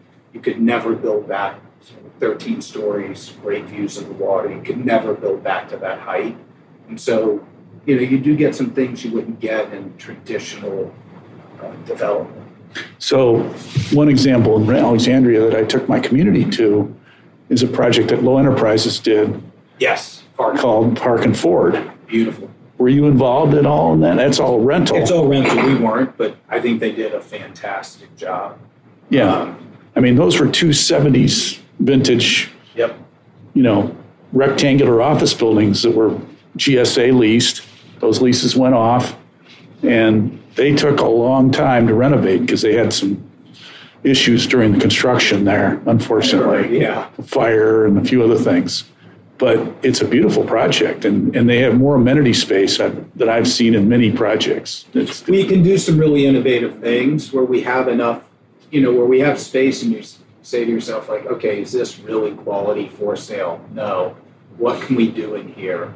I mean, look, you know, and it could be things that just sound trite, like storage. You can't imagine how much demand there is for storage, right? So, how do we do conditioned storage in places that would not be acceptable in a for sale standpoint? Do you do storage that's connected to the home Mhm. in the deepest part of the core? You know, an emphasis on on pets. I mean, obviously, in the for rent market at scale, you've got all of this stuff, but in the for sale, you don't see some of these things quite as often. So, you know, pet spas, Right. things that you maybe wouldn't see in a hundred unit. You'd rather put the space in units as opposed to Yeah. amenities, right? Yeah, I would think so. So perhaps some of your, discuss some of your recent sales successes and perhaps a failure or two and reasons why they either over or underperformed your, yours and your clients' expectations. What lessons did you, did you learn? Good question. I mean, one of the things we're really excited about right now is we just delivered the Ritz Carlton residences in Chevy Chase. Yes. For Bozzuto. In Chevy Chase. I've toured, I've toured them. Yeah, really fantastic. First community in this market that is branded residence without a hotel attached. And so it's been a great success. We're two two thirds sold. We just recently delivered the community.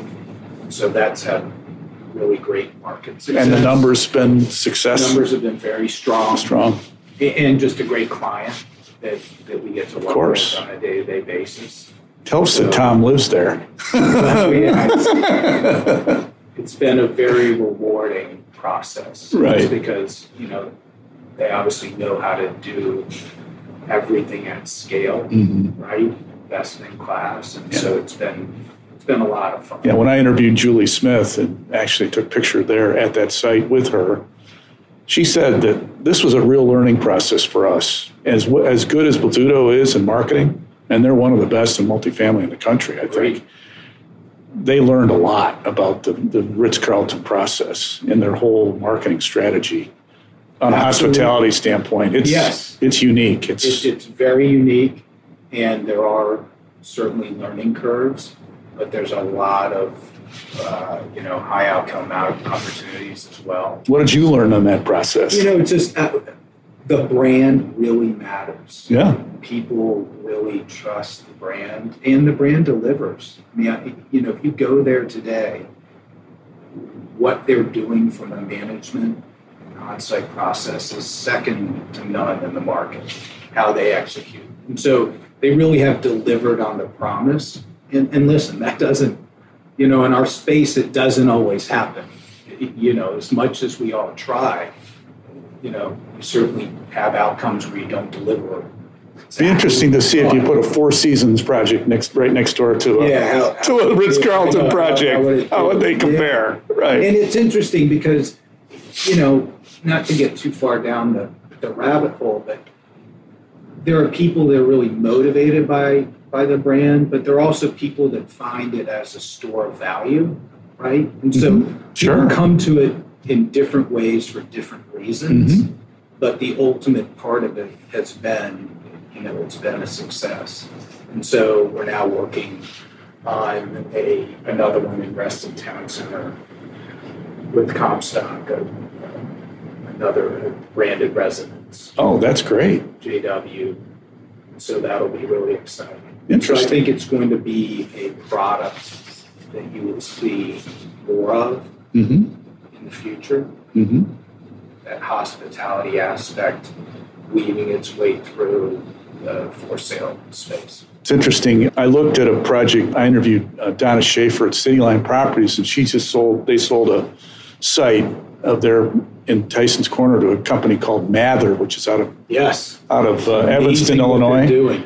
And it's quite a you know it's a continuous care type structure but they actually build healthcare into the into the to the sales process so it's more than just owning a home Yes. it's it's a whole lifestyle thing I'm very impressed with their marketing and how they've executed. You know, it's, it's really interesting. and then i also the, the marriott headquarters was sold to another company that another in the seniors space that's in the marketing now i just saw some ads for it and i don't know if they're a rental i didn't even look at it, whether it's a rental or for sale it's, product it's rental. I think it's an entry fee it is and rental. I Uh-huh. Yeah. Er- Erickson, I think, is the name of the company. That's right. Yeah. You know, nothing really for sale. Have you done senior projects before? We or not? have. We have. We've done age restricted, 55 and over. Right. Getting ready to open another one in Annapolis here shortly, but have also done continuous care. Interesting. downtown. Is that a different marketing strategy? totally different because the reality is you're marketing to the adult children of your Oh, well, that's interesting. consumer, Huh. right? And so certainly you're marketing to the person or the couple. They have to want to live there, Right. but but in almost every circumstance, you have to then prove out the position to the adult children. And so it's an extended sales process. It's very different than just a standard condominium. Well, that's interesting. Yeah. So, But oh yeah, so now Failures. You know, failures. So I think, look, you know, for us, whenever we lose a job, and it's not often, fortunately, but but it happens.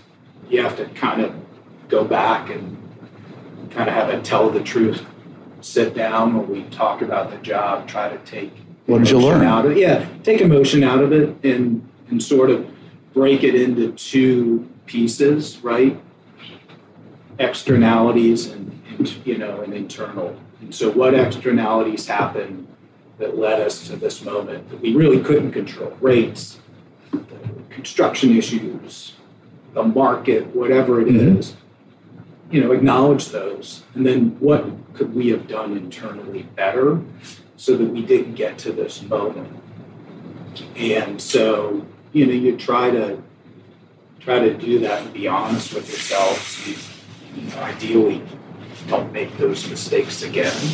Um, and then the other part is, I would say, you know, one that's recent is about five years ago, we had a longtime client who we worked with for a decade, had never used anyone but us. You know, had a job, big job, came to us and said, you know, we need you to price this. And so we priced it. And they said, look, you know, we have someone else telling, telling us better numbers. And again, back to the whole, you know, Mhm. circling back to what we talked about earlier, the incentive to say yes is very strong, right? Because look, I can get to the end and just you can act like you're a meteorologist. Well, you know, we thought it was going to rain, it didn't. You know, we thought it wasn't going to rain, it did. And and then look, now you could just roll anything you want up on COVID. Well, COVID, right? And that's sort of a catch. and, Yeah. and so, you know, we said like we don't like this site. We don't think this is a good for sale site. We do not think it's going to be successful. And they said, We hear you. These other guys are giving us better numbers, and the bank is going to finance at those numbers. And we're going to have to just go forward without it. And so it was really, really tough because you have a longtime client, Mhm. a relationship, and those things don't come around that often. So we had to watch the whole process unfold. And, you know, ultimately it failed as a condominium. Now, listen, they're going to be fine. They'll rent the job, cap it, and sell it, and they'll do very well. So no one's no one's losing money. They'll probably do really well. So there's not there's sort of a happy ending in that regard. But we had to really watch that process, and you know all these things we talk about sound really easy to just say, but when you have to put them into practice, and there are real consequences to sticking to your guns, it's painful, right? So did your client call you back after he, he uh, To his credit, he did. say, you know, you were right, Chris. He called and said, you know what, you were right. And so that was a great call to get just because it reinforces for you Yeah. and for your team. Right. Because look, the team is like, you know, we're in this to do business. And, Yeah. and we're, you, you know, where, what's the line of being aggressive and trying to reach new places in the market Right. versus saying, I know this is not going to work. And I have to be I don't want to get on a, on a, on a diving plane well, and- that's and not going to. Yeah, well, it's not only that. it, it's again, it's back to reputation. Like I can't, yeah. I can't have right. lenders saying, "No, these guys gave me numbers and they're you know way out of line, one, two standard deviations away from yeah. what really happened." Yeah. Right, and so it was sort of one of those like long term failures where it's like I had to see it every time. It's just like, oh, this is unbelievable. But then it had, you know, it, it, it, it worked out for them because they'll be fine. And it worked out for us because it sort of reinforced making those uh, calls. And look, we're not always right. Like, certainly we've done it and, you know, the market has had success or somebody has taken it and, and done, you know, got numbers that we thought we we didn't think. So it's not like we're it's not as a it's not a business of infallibility, but you generally have a sense after doing it for long enough what can work and what can't. Mm-hmm. So discuss the composition of your team and what kind of characteristics you, you look for in sales professionals? And when were you completely wrong with assessments, either positively or negatively, and why? So, you know, back to what we were talking about before, we were able to grow our team primarily with seasoned people that have been in the business for a long time and were attracted to being in a place that was sales first focused and where they had a voice on a constant basis. Mm-hmm. But then, you know, you can't build an organization with any sort of longevity that way right? Because you need to have a, a mix of people and you need to be, you know, growing the business. And so in the early 2000s, we brought a number of people in outside of real estate. They were in other finance, other sales. And our process is really one mentorship. Mm-hmm. And so when we when we have someone that we think could work, the first thing we do before we hire them is say, commit to us three weekends, right? And come and go sit on three different properties with three different people so that you can assess this is something you really want to do, right? And then we can have three more people that we trust give us an assessment. Give us an assessment. So it's we, we I feel really good about our assessment capabilities and back to what I said before, Ross is an incredible judge of people, judge of people, and judge of talent. Mm-hmm. Um, but it's really good to have salespeople that are doing the work every day to be able to give you that feedback.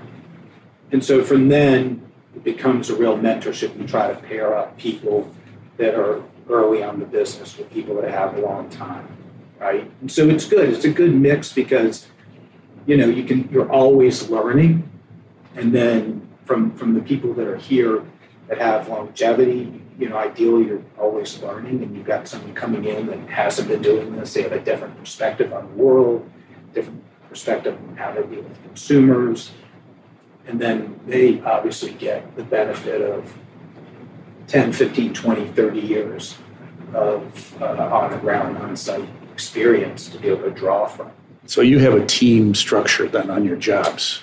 Is that it? Generally, that when we have a mentorship, always yeah. it depends on the size of the property, whether it requires multiple people or not. But, you know, the one thing I've learned is it's time in the saddle, right? You don't know what to do the first time you have a situation, but you do the second. And so you almost have to see it happen once before it gets to the next time. You're like, okay, I remember what I did when the bank couldn't close a loan and I have a home buyer that has no place to put their furniture. Now I know what to do, right? Mm-hmm. So it's just it's kind of time in the saddle. And that's how we've built our business, sort of both ends of that meshing together. Uh, and then internally, it's, you know, we've grown a lot of people that we've worked with in prior developments, prior clients, prior marketing companies. Yeah. And so when we're hiring someone, generally we know them before they come to us. We've worked with them, we've identified that there's someone that could be a great fit.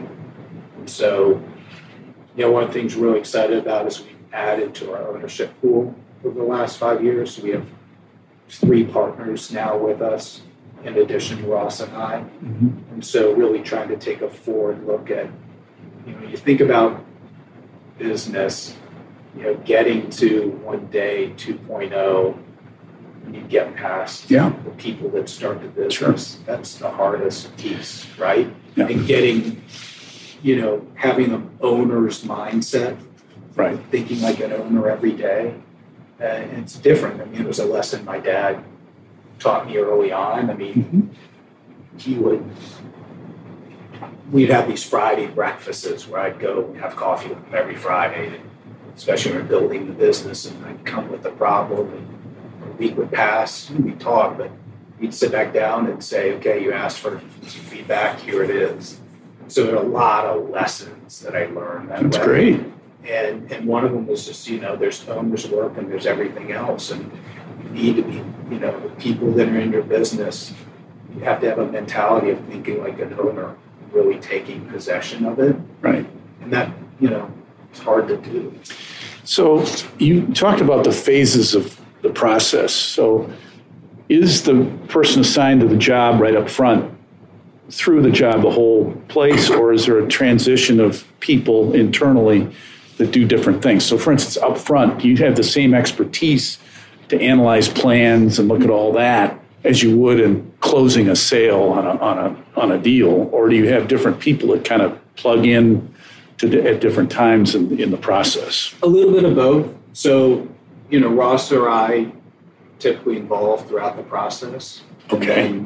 with our uh, partners and or project management, we typically assign someone to work on. It's either working the developer we've already worked with for 15 years, and they have somebody in our in our shop that they work with on a daily right, basis, right, right. or it's a new client, and we'll see who a good fit will be.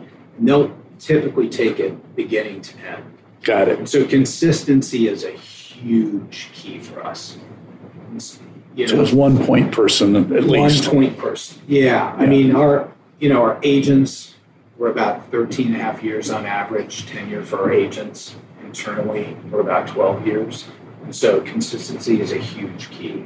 Like people want to see the same people mm-hmm. day in and day out feel like they have institutional knowledge. Right. And, and, that was a lesson I learned early. We'd go to these meetings with ad agencies. And nothing wrong with the business, but the business is a high turnover business. So we go to a meeting, and then three weeks later, we go to a meeting like, oh, here's a new account manager. Like, what happened to the old account manager? Well, they're gone. And, you know, early on, you know, Ross and I sat down like, what do we want to be? What are some core principles? And one of the core principles was consistency is key. Longevity is key, and having the same people in place, yeah. assuming they're doing a good job, makes a huge difference yeah. later on, right? And again, it's always back to like thinking long term and not thinking too short term. Got it. So that you sort of forcing yourself to make these decisions that mm-hmm. Will benefit you in five years, not you know five months. Mm-hmm. How has the real estate brokerage business changed over the years? Are you still learning? Have you ever thought about expanding into owning and or managing properties as well? You know, how has it changed? Right now we're going through a period where the the size of the communities has gotten much smaller, right?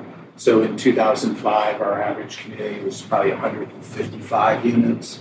Today, it's probably sub 70. Hmm. And so a lot of that is just, you know, cap rate driven, demand for apartments, size of deals has gotten bigger on the apartment side. It lends itself to less to do condo just because of the, you know, two, 300 units. It's hard to do condo. And so we've had to adjust to that to be a little bit more nimble. And you know, you're working with.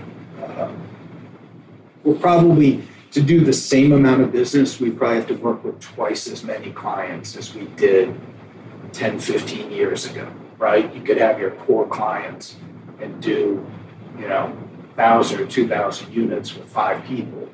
Today, that's just not the case.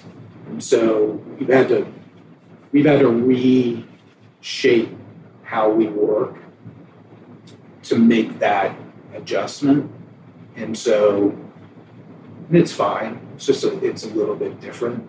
And you're also sort of identifying at the front end, you know, who's building a 20 unit community that one day is going to be building a 200 unit, right? And try to identify those clients early on that you say, hey, I think we can have a 20 year relationship with this group, right? If we do it right up front, put in the time, bring value, we're here for them. So, so that's probably. Has, has technology affected any? I mean, the change in technology over the years affected certainly, your business? Certainly. I mean, you know, when I when I started, we were obviously 100% uh, offline in our advertising, direct mail, newspaper. Right. And now we're you know, 99% online. And we get much better data, right? So, I mean, before you had to ask people how they found you. Mm-hmm. And a lot of times, you know, you ask them how they found you and they're opening the front door with the name on the on the door and they go, Oh, I saw a sign. It's like, well, that's the last thing you saw. You know, what got you here? Mm-hmm. And so now we, we have a lot better information to deal with. So we can there's a lot more accountability on the marketing side. I'd also say, look, the consumer is so much more well informed than they were 5, 10, 15 years ago. I mean, they know everything. Data is, is proliferated. So, you know, people come in and they know exactly what's going on. And so it just means you have to really be, you know, you can't fake it, not want to, but you can't fake your way through this stuff. You really got to know your stuff, both us sure. and, and the on site team um, because the consumer is much more much more educated and they demand more today than they did. So what are, what are you learning now that you didn't know two years ago? Let's say what what what what what's new? What's what's hot? What's what's like? Oh my God! I didn't realize this was happening. You know. it's a good question. I mean, I, I think you know, it's interesting. You see a lot less advertising has become much more transactional than it used to be, right? You used to spend a lot more time telling stories, setting up the the feel of the community and, and the branding. And, and so we still do all those things, but the world has gotten much more transactional. And so we always have this push pull relationship, right? Because once you get to transaction, it's harder to to build intrinsic value to what you're doing.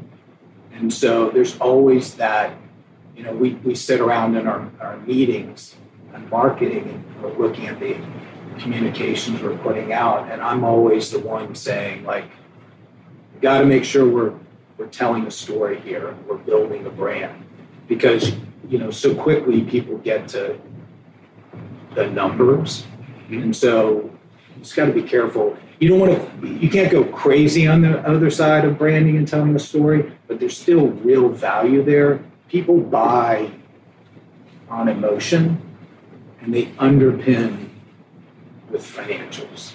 And so if you go straight to the financials and you don't tell a story, build a brand, talk about the experience, it's hard to, to create a value proposition. And so that's always a, a push pull, and we're clearly in a space that is getting much, much more transaction focus, dollars and cents focus.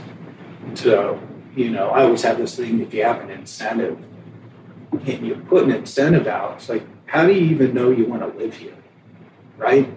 before I tell you we'll give you a twenty thousand in closing costs. It's meaningless if you don't haven't figured out that you actually want to live in our building. Yeah. How about you got to figure out if you want to be here first. If you want to be here, we'll figure out how to to make it work financially, all things being equal, right? And so that's where we're really trying to, you know, push against. It's interesting what you say there because, and this is where I go into the office market. I say, so why does it, why do you need to be there? What what's the purpose? I mean, I asked that question. I, unless you have a reason to be there, you got to. If you're an office owner, you've got to make it a place that people want to go to. Absolutely. Right. Absolutely. And it's the same, I think, in the residential space too. I mean, you know, unless you're comfortable going there physically, why do it? You know, you got to have a reason to be there, right? Yeah, you know, what's interesting is we used to have this pre-pandemic joke, right? Which was, you know, we'd always have these go through planning on a community, and it's like, what's well, close to their office too? Okay, how many people want to live three minutes from their office, right? Because I, you know, I think sometimes there's a tendency to think that that's mm-hmm. what everyone, and it depends on where you are. If you're the CEO, you probably do, mm-hmm. right? Right. If you're not, I'm not sure that you always want to live. You want to separate. Right on, yeah, you want to separate. And so it's interesting, all that's kind of thrown out the window with, with COVID, of course. But it'll be interesting whether some of these patterns are durable or not. Do we get out of that? Do we go back to uh, you know a separation? How important is distance to work over time? You know how how long can we have you know, back to office? I mean, we went back June 12th, 2020, 2020, whatever the day was, and we've never been remote since internally. Just haven't. It just just because that 60 day period was really difficult for a lot of reasons, but but not the least of which is you know you're on email. It's really hard to get nuance and and when we can sit down and collaborate, I feel like we're so much better. You can't do it on Zoom, can you? You can't do it on Zoom. You just you don't you don't have the nonverbal cues. You don't have the nuance. It's hard to get the create creativity, and you know I call Zoom sort of the revenge of the Type B personality. Mm-hmm right? Yeah. You know, I watch all these type A personalities just melt down having to be on Zoom. Yeah. Because, you know, you can't, if you're, that's your, your thing, that's how you operate, it's hard to, to get excited on Zoom. Yeah. And if you're a type B person, it's perfect for you. And there's no right or wrong. I'm not saying one's better than the other, but it is funny to, to watch people and, and personalities um, but look, there's been some good parts. I mean, you know, a lot more efficiency in meetings. We can do more than we used to be able to do. But for us, we just feel like we have to be together to really make it work. So, what about ownership? What about doing your own deals? Why why not? Why couldn't you? You know, a lot of firms have the kind of the all the above kind of thought yep. process. So, yep. Uh, you know, I think for us, we certainly invested in, in some of our as an LP. Yeah, some of our projects. Mm-hmm. But you know, I learned some early lessons in our business, and one of the lessons I learned was clients don't take kindly to feeling like they're competing with you. Mm-hmm. And listen, look, I mean, you can make an argument if I just done five deals everything's different, right? Because, you know, in a spectrum of continuum of 30 years, just about everything has worked within reason. Mm-hmm. But it's really hard to make sure that your clients don't feel like you're out there competing with them for deals, people, for consumers. And so it's just been a thing that we've always said. Mm-hmm we're not going to do. We're really going to make the brokerage business our business. What about you personally?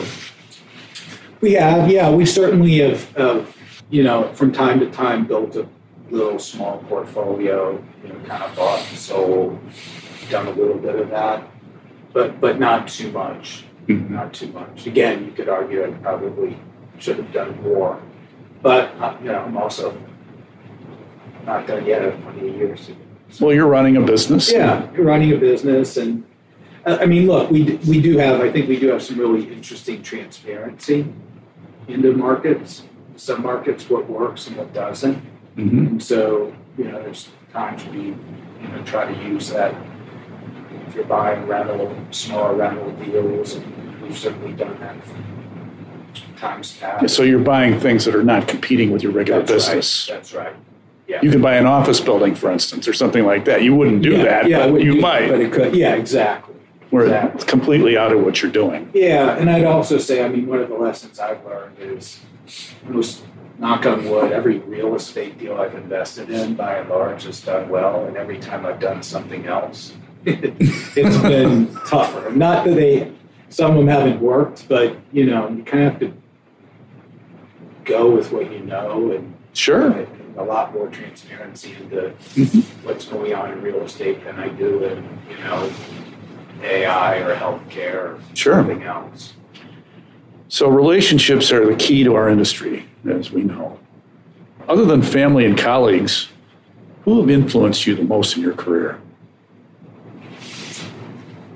You mentioned a few names, obviously. Yeah, I mean, certainly through the years. I mean, I look, I go back, and my dad was obviously the number one influence. Yeah, right. Right. You know, stable, stable marriage, stable business partner, mm-hmm. And like to think that that's an outcome that I've achieved in that manner. And you know, obviously, certain certainly with Ross and a number of our clients. For me, it's important to have a group of people that are what I like to call like out of the system right? Because your spouse and your business partner, they're in the system with you. Right, right? of course. Like it, what what happens and doesn't happen is super consequential to them. And so I you know, I have a group of people that own their own businesses, mm-hmm. friends through the yeah. years. Yeah. And, and, you know, there's a few in real estate and a lot in other spaces, mm-hmm. financial services, politics, uh, healthcare, you name it. And so, and it's not a big group. It's probably five or six people. Mm-hmm. So, you know, we communicate a lot, and it's sort of a space where you get together as a group. We do from time to time. Yep. Mm-hmm. And we just do a lot of constant communication, text, and, and just it's good to have a panel of people you can sort of bounce things off where the consequence they're not in the outcome of consequences, right? They kind of a mastermind group for you in some yeah, respects. a little bit. Yeah, I had one bit. of those. Yeah, yeah. and it, and it it's it wasn't a formal thing that right. we were just went and said like, okay, I'm going to build this group of people. It's just sort of organically right. happened, right? And, and and it actually happened because I've had uh, a fair number of friends start businesses later in life, 40 later in life. You know, I was 25, they're 50, right? Sure. And so I'm always like, man, you know, could I do that today? Right? And in a sense, you're always doing it, right, for our business because we're running on a product and we have to go get new product. But, you know, your risk matrix at 25 looks totally different than 50. no kid. You know, I had no kids, a wife that was working.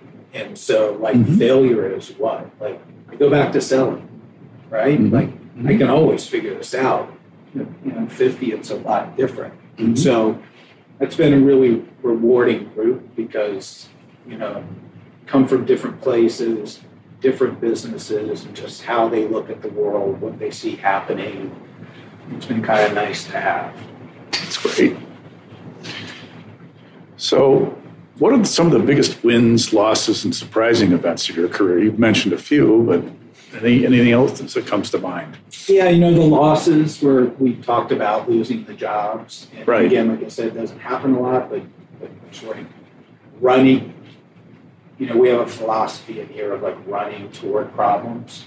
Problems go. generally don't get better if you don't address them. they generally don't flame out, they, they grow, metastasize. And so if we have an issue, internally we just have a saying like run to the problem just go right to it you know our client wants to know that hey, we have identified a problem, but we're on top of it, Mhm. right? When you come with a problem, better have a solution, right? You can't just come and say, hey, so let you know we have a problem. so I'm going to tell you what the next question is going to be. How are you going to solve it? And so those are simple little things, but you know, you have to sort of always be reinforcing them. Um, you know, biggest wins. We, you know, we had a, we had a, as I said before, we had an operation in South Florida. It was doing pretty well, and this is kind of like 09 probably, and so things have really blown up. South Florida had imploded, Right. right? And so we get a call from a from a guy that we do a lot of work with that was an auctioneer. And so he would come in and run these accelerated sales programs. And he would work with the on-site team to do it. Foreclosure sales. No, it wasn't even foreclosure. It was here's a way to try to accelerate the process Yeah. by finding the market clearing number. Right. What is the number that instead of going, you know, again, this is call it, you know, mid 2000s, how do we do 15 a month, not five? How do we do? And, and, and you can always lower price, Of course. but, but it was sort of the reverse of what we built our business on the, the event programming and, and the launch process. right, right, right. This was sort of a back end version of that. Clearance sale. Yeah, I'm going to have a, yeah, we're going to have a launch. Going to get Clearance people, sale. and, and we're going to let the market tell us Right. where we can clear 30 units in Yep. a weekend, right? And so we have done thousand units with this guy, great guy.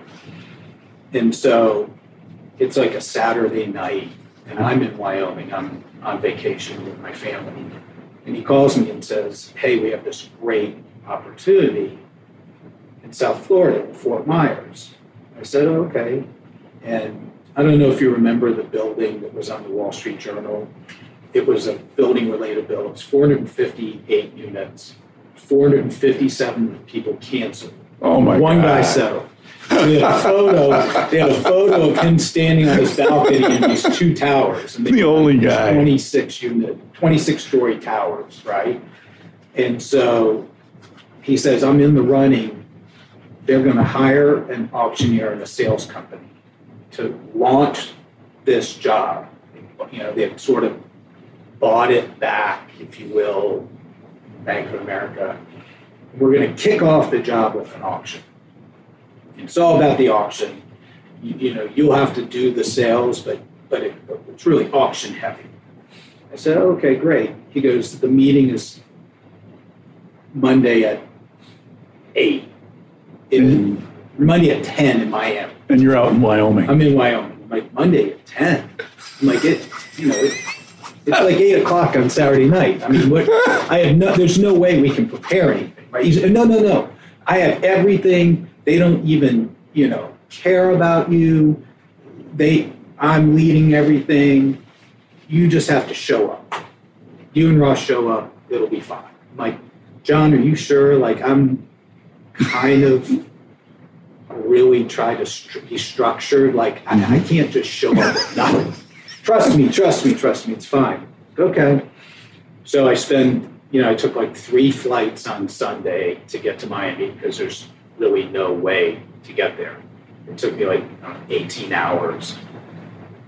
We go into the meeting, and you know, it's related. They're one of the Major largest player developers you in the country. It's you know the the South Florida, the Florida related, you know, tens, thousands of condominiums, right? And so go into the meeting and we're at their offices and, uh, you know, there's like a, a conference room with 25 people around the table. And so we sit down and I've done no preparation, okay? Because he said, I mean, one, it was, you know, 18 hours. There's no way I could do anything. And so they come in and the, the assistant says, like, do you need a projector? And I'm like, projector for what? She's like, for your presentation. I'm like, well, no. So John's got, she goes, yeah, the, the, we don't want to hear anything from John. We want to hear just from you. I'm like, well, no, but she's like, no, no, like, we're here for you. I'm like, okay, well, no, I, I don't have a presentation. that's electronic. She goes, oh, so you have a, a paper presentation? You, do you have a, a box you want to hand out? And I'm like, no, don't, I don't have a box that I'm going to hand out.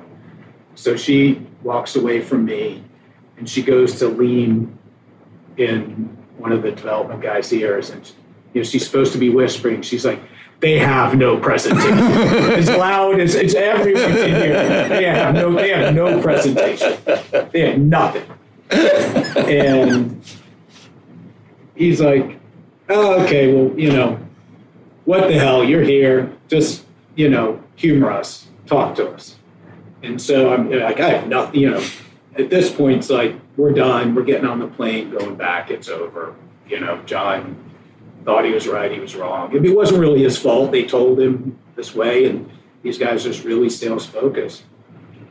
And, you know, it turned into like a two hour conversation, and we ended up getting the job. So, what did you say? I mean, we just sort of winged it. I mean, we just talked about what we'd done, how we were going to do it, I mean, I thought about it on the plane ride. Of course. How we would execute it, of Yeah, course. Not like right. I went in. Right. But I mean, it was just, it was like, you need to convince me. And I'm a guy that's done thousands and thousands of units, and you need to convince me why I should hire somebody from DC and not, you know, five other firms from South Florida that have done this. And we did. We ended up What do you think? What do you think the trigger was? What? Why did they choose you guys? I mean, what? What was it? That, that did you ever hear after the fact? Why? Yeah, I mean, I think, you know, what I heard was they felt that there was, you know, genuineness, right? Authenticity.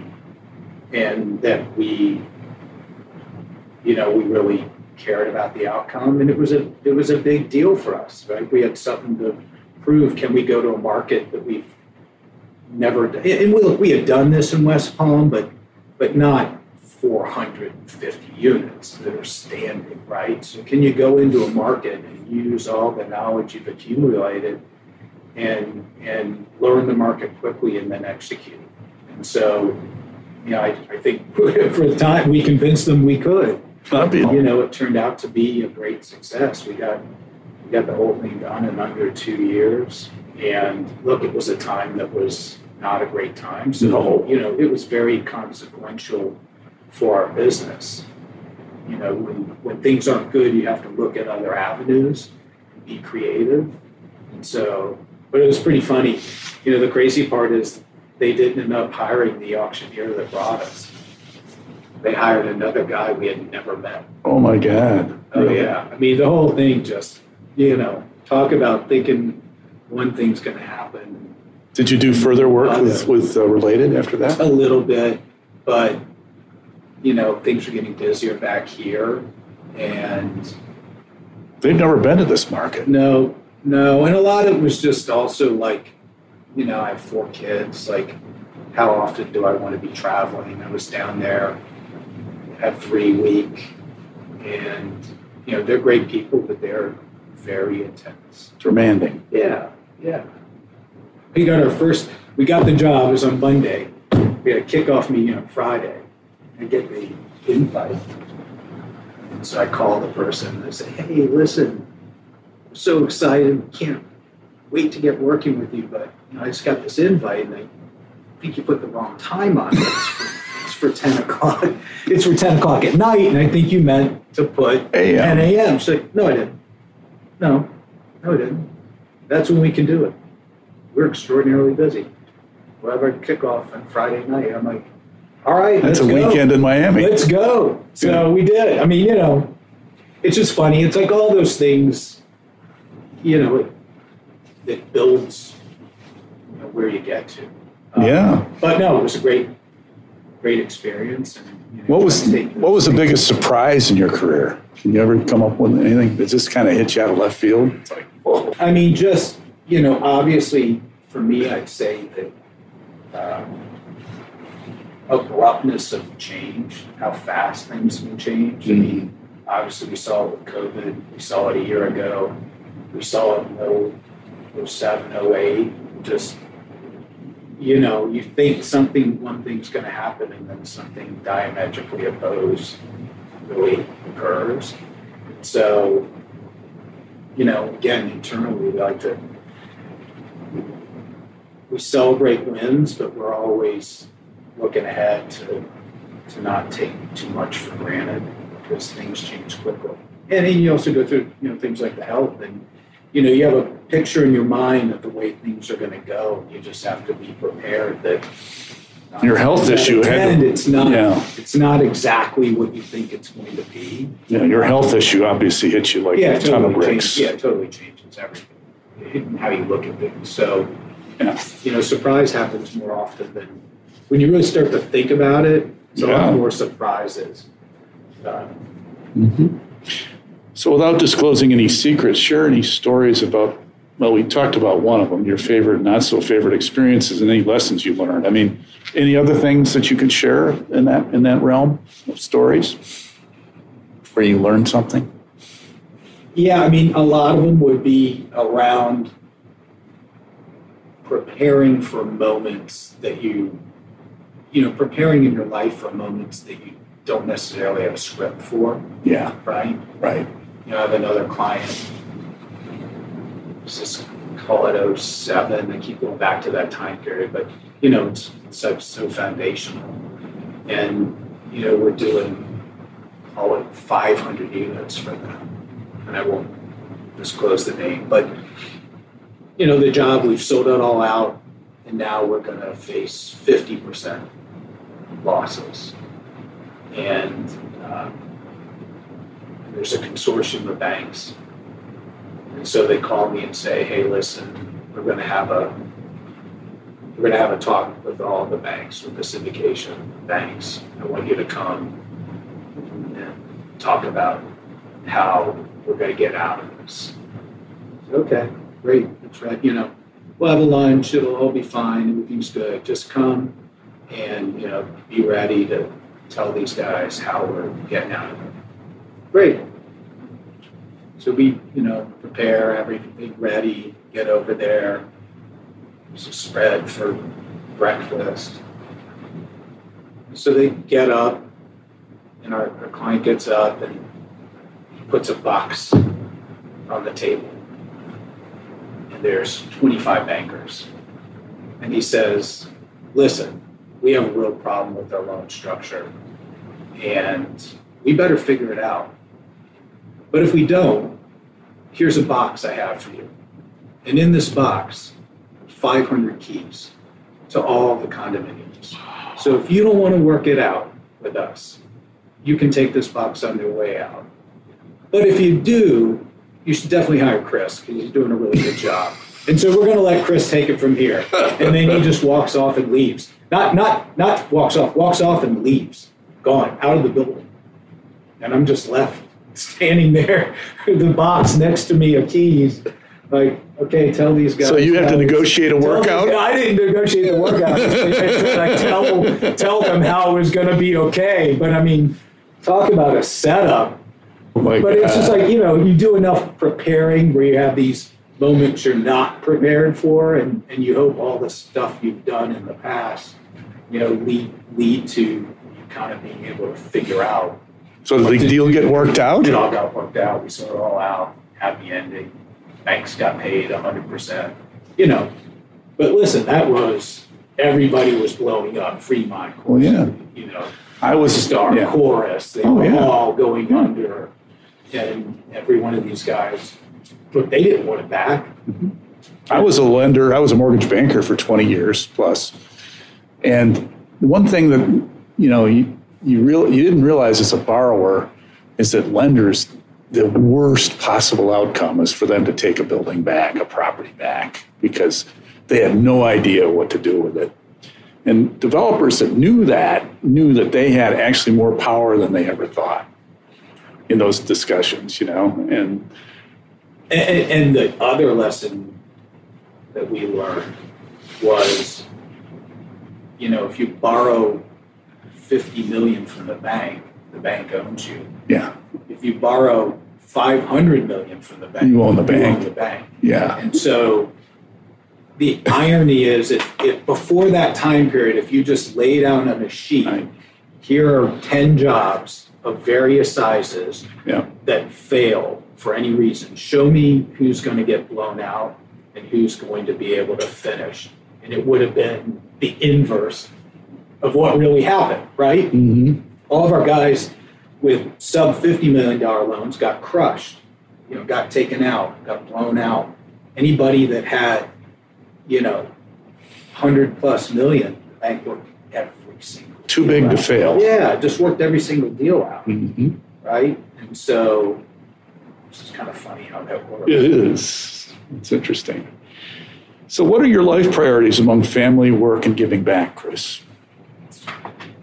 So as I said, I'm married 28 years, and I have four daughters, 16 and 24. Mm-hmm. So one in high school, two in college, one getting ready to go back to law school in the fall. And so, you know, everyone on the podcast will always say family is first, and, and I'm no different. I mean, it is, you know, it's the number one thing in my life.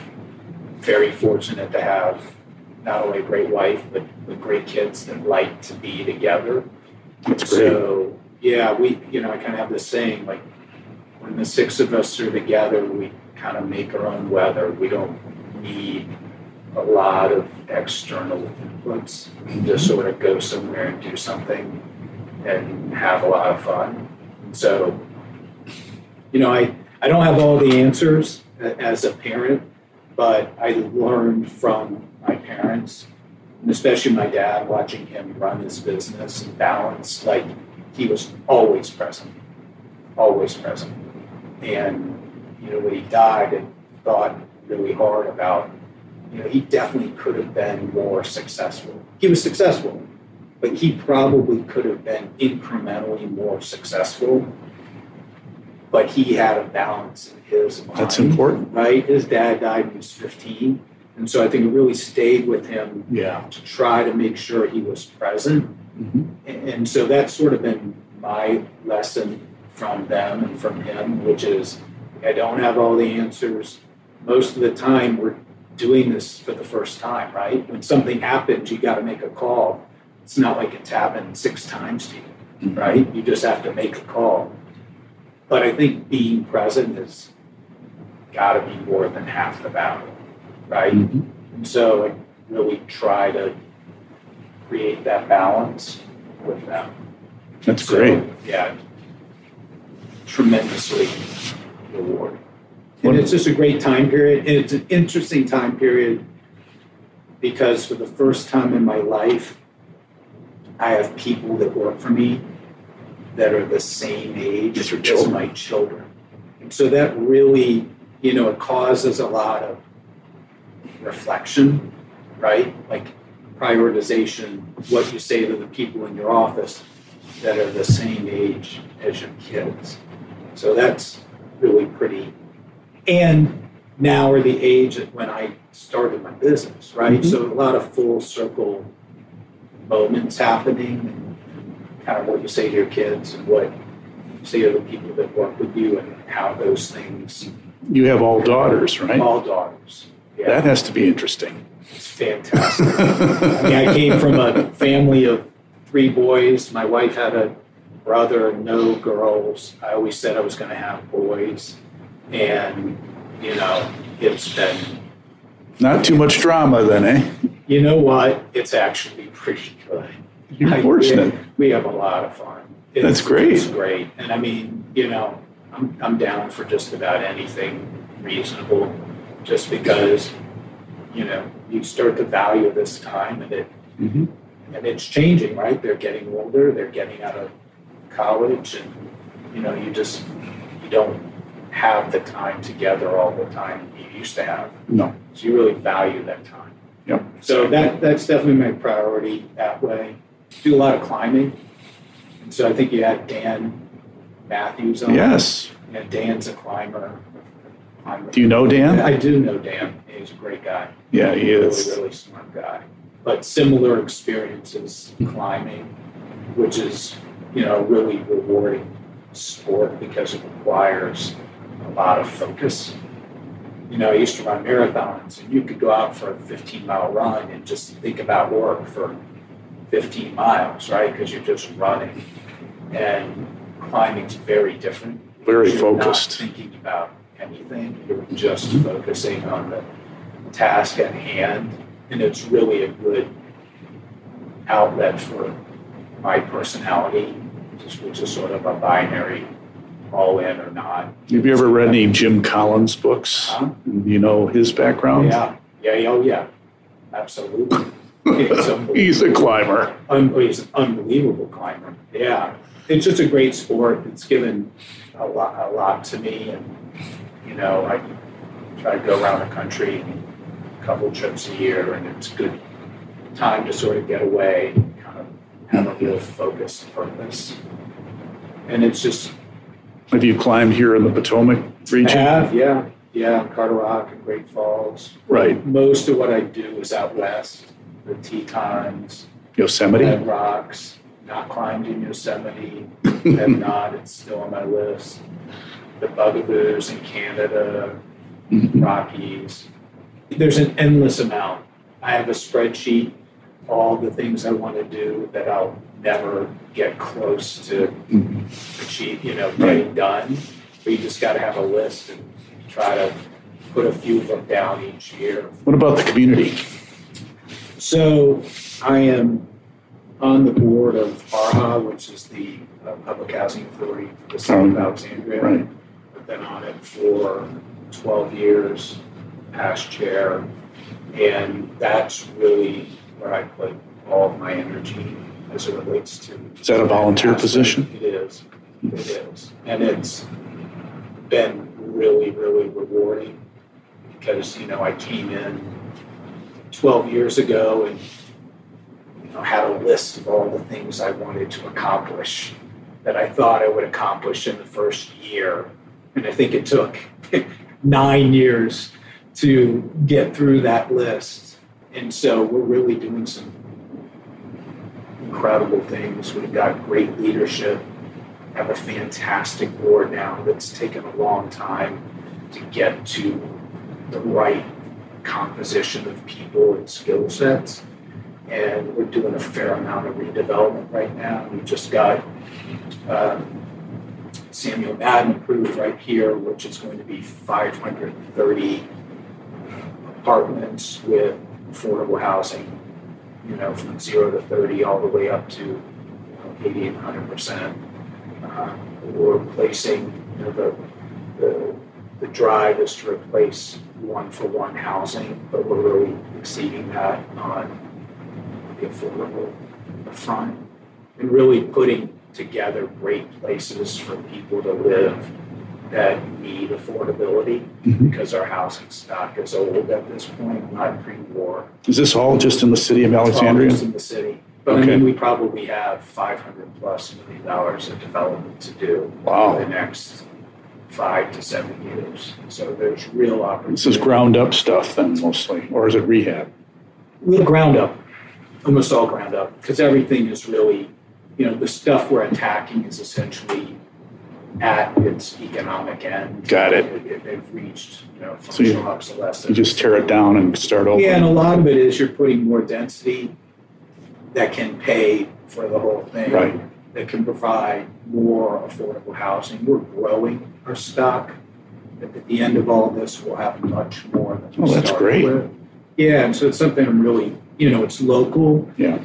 And I'm really, really proud of where we are. When I started, you know, it's state chartered, but, but the city appoints all the members. And so it was not a great relationship with the city. There were a lot of things happened before I got there that, that there was a lot of distrust. It was just not a functional relationship. And today, you know, with the, with the obviously drive from our developer partners, we got an entire community approved in one year, which is unheard of. That's incredible. But it's just a testament to having good people in leadership positions and fostering a sense of, you know, fair play and, and working well with the city. Are you guys involved in the, is that unit involved in the landmark project at all with uh, Foulger Pratt? No, we're not. We're That's really today focused on our properties for redevelopment. I see. So you're not doing JVs with private, private property owners and things like that? Not yet, because we have so much. I see. You know, within, within where we sit, we probably have five properties within six blocks. So we have enough to really get through. So getting this is a gateway into Old Town, so getting that redeveloped is a really big deal. Interesting. Cool. And it's interesting because, you know, with where tax credit financing is right now in the short term, there's great opportunity to do more of it because in a way at times it's a bit easier to finance some of this than, than market rate. Not always, but but there is a little window there. So we're trying to make sure we can do as much as we can reasonably handle and the city can handle and try to take this opportunity to really provide great housing for people that need it. And then there's a sufficiency part to it. So we run a, a family self-sufficiency program where if you're in the program, it's designed to be a, a forced savings that we collaborate with you on in terms of matching and federally matching dollar for dollar with your savings so that at some point you decide to start a business and you get a check for all the savings you've done so you go start a business and get it up and out of, of public public housing which is just a phenomenal outcome right trying to make real differences in people's lives that hopefully go generations yeah. Do you have enough developers to help you with this process, or do you need more? Well, you know, we do. We have done a number of RFPs and RFQs, but you know, we're always when you get a developer, it depends on what they have. It's a moment in time, right? Like what they have when you when you start might not be, or when you start the process, it might not be what you have when you make a selection. Yeah, because I have, yeah, I have a team. Well, I mean, this community, I've got several developers that are young. Yep. That some are in the affordable space in DC and elsewhere in the in the region, but there's a couple guys here in Alexandria that are buying and re- rehabbing projects. So, you know, absolutely, just respond to RFPs, basically. Yeah, yeah, and I can send you what we're, what we're doing. That'd I know it's, great. it's something I'm really passionate about. That's great. Uh, and you know, I'm, I'm proud of where it is today. And look, Mhm. I'm just a small piece of it. We've got some really strong talent on our board. Yep. We've got strong leadership authority itself and, and a really strong relationship with the city. So, you know, when it works, it feels really good because I was there.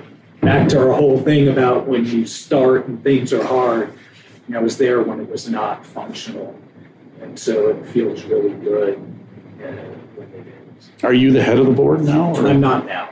But you have been. I have been in the past. Yeah, that's great. So, what advice would you give your 25 year old self today, Chris? You know, it's a marathon, not a sprint, right? And so, you know, all these things that happen kind of lead and build on themselves. And so, When you started your firm, did you think you'd be where you are today? I mean, I, I, I probably had, I know I had a, a blind vision that it was like, we are going to start a sales and marketing company. We are going to be successful. I'm going to do whatever it takes from my side to get to that point. And I have got a partner that feels exactly the same way. Mm-hmm. We have a shared vision, Yep. but you don't know, right? Like, Of you course know, not. You think you know. And I mean, I look back at my 25 year old self about what I thought I knew versus what I really knew. And so, you know, I think, especially in today's age, you know, politics aside, we have a sense that, you know, everything's a catastrophe, right? Everything that happens is a catastrophe. And so, you know, it's like things are never really quite as bad as you think. And they're maybe never really as good as you think. And so you just kind of have to keep moving forward It's a journey. sort of building the, the base and but you have to have a little bit of a vision for the future. Of course. So if you're not thinking long term all the time, there are there are incentives and traps in the short term that can really get you. If you if you're not saying like, what does this mean a year from now, five years from now, ten years from now? And that's you know it's hard to do, right? We, Yeah, when you were looking at the Pentagon burning, you probably had a different thought process. Yeah, exactly. Like, well, I guess it was a good run, you know. I guess. Well, and not only just like what else is going to happen? Am I going to make it to my office from here, right? right, right. And and so, but yeah, you know, exactly. It right in the moment. It, my wife's good at reminding me it's never as bad or as it's good. So just Yeah. kind of keep a keep an even keel. So my usual last question is, if you could post a statement on a billboard on the Capitol Beltway for millions to see, what would it say? You never want to peak too early. All right.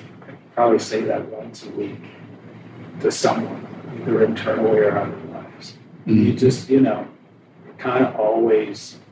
I mean, do you feel like you've peaked? I like to think that I'm on a long journey Exactly. and it's it's a hopefully a steady climb up, but someday it'll have to turn down, No, yeah, but but, unfortunately. but you know, to me, it's like a reminder that I try to think back in six month increments. And am I smarter today than I was six months ago? Is there something I know now that I didn't then? And are you sort of continuing Mhm. to grow, to, to learn, right? And not settle. And so, yeah, I mean, that's just kind of one of the things that I try to live by.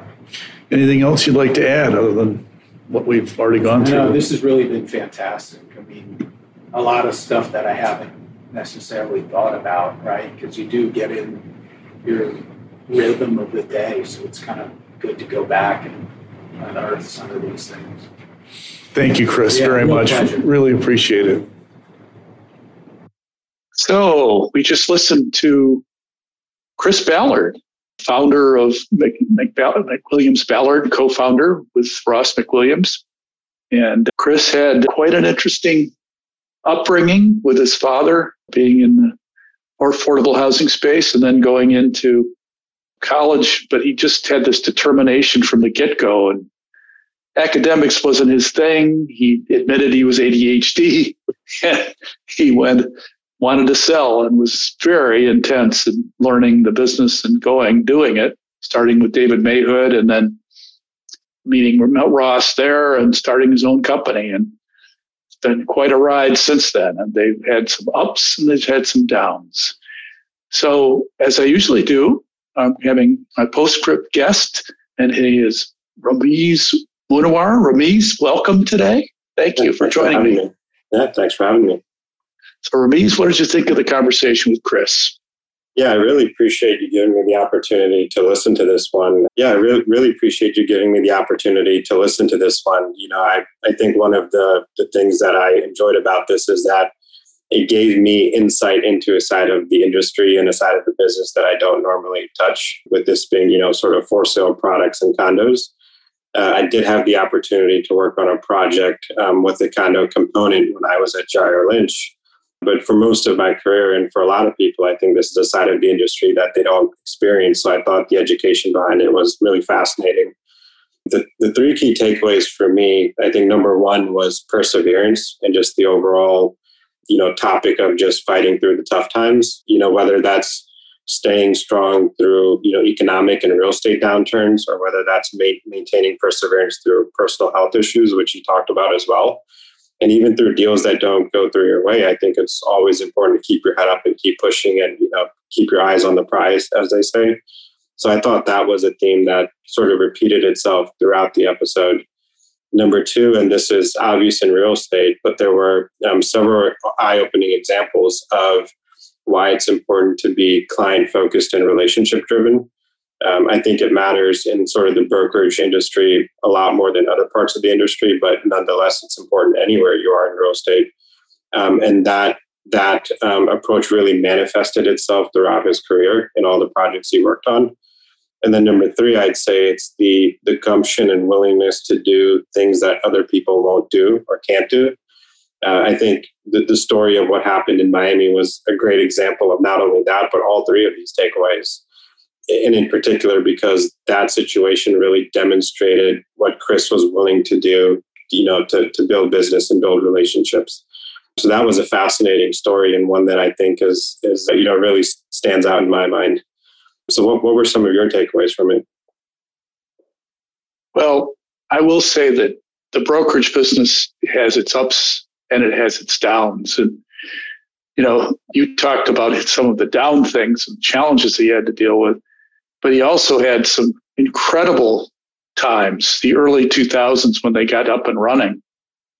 The 2005, the statistics he cited were just phenomenal sales and working more or less seven days a week and probably 12 hour days.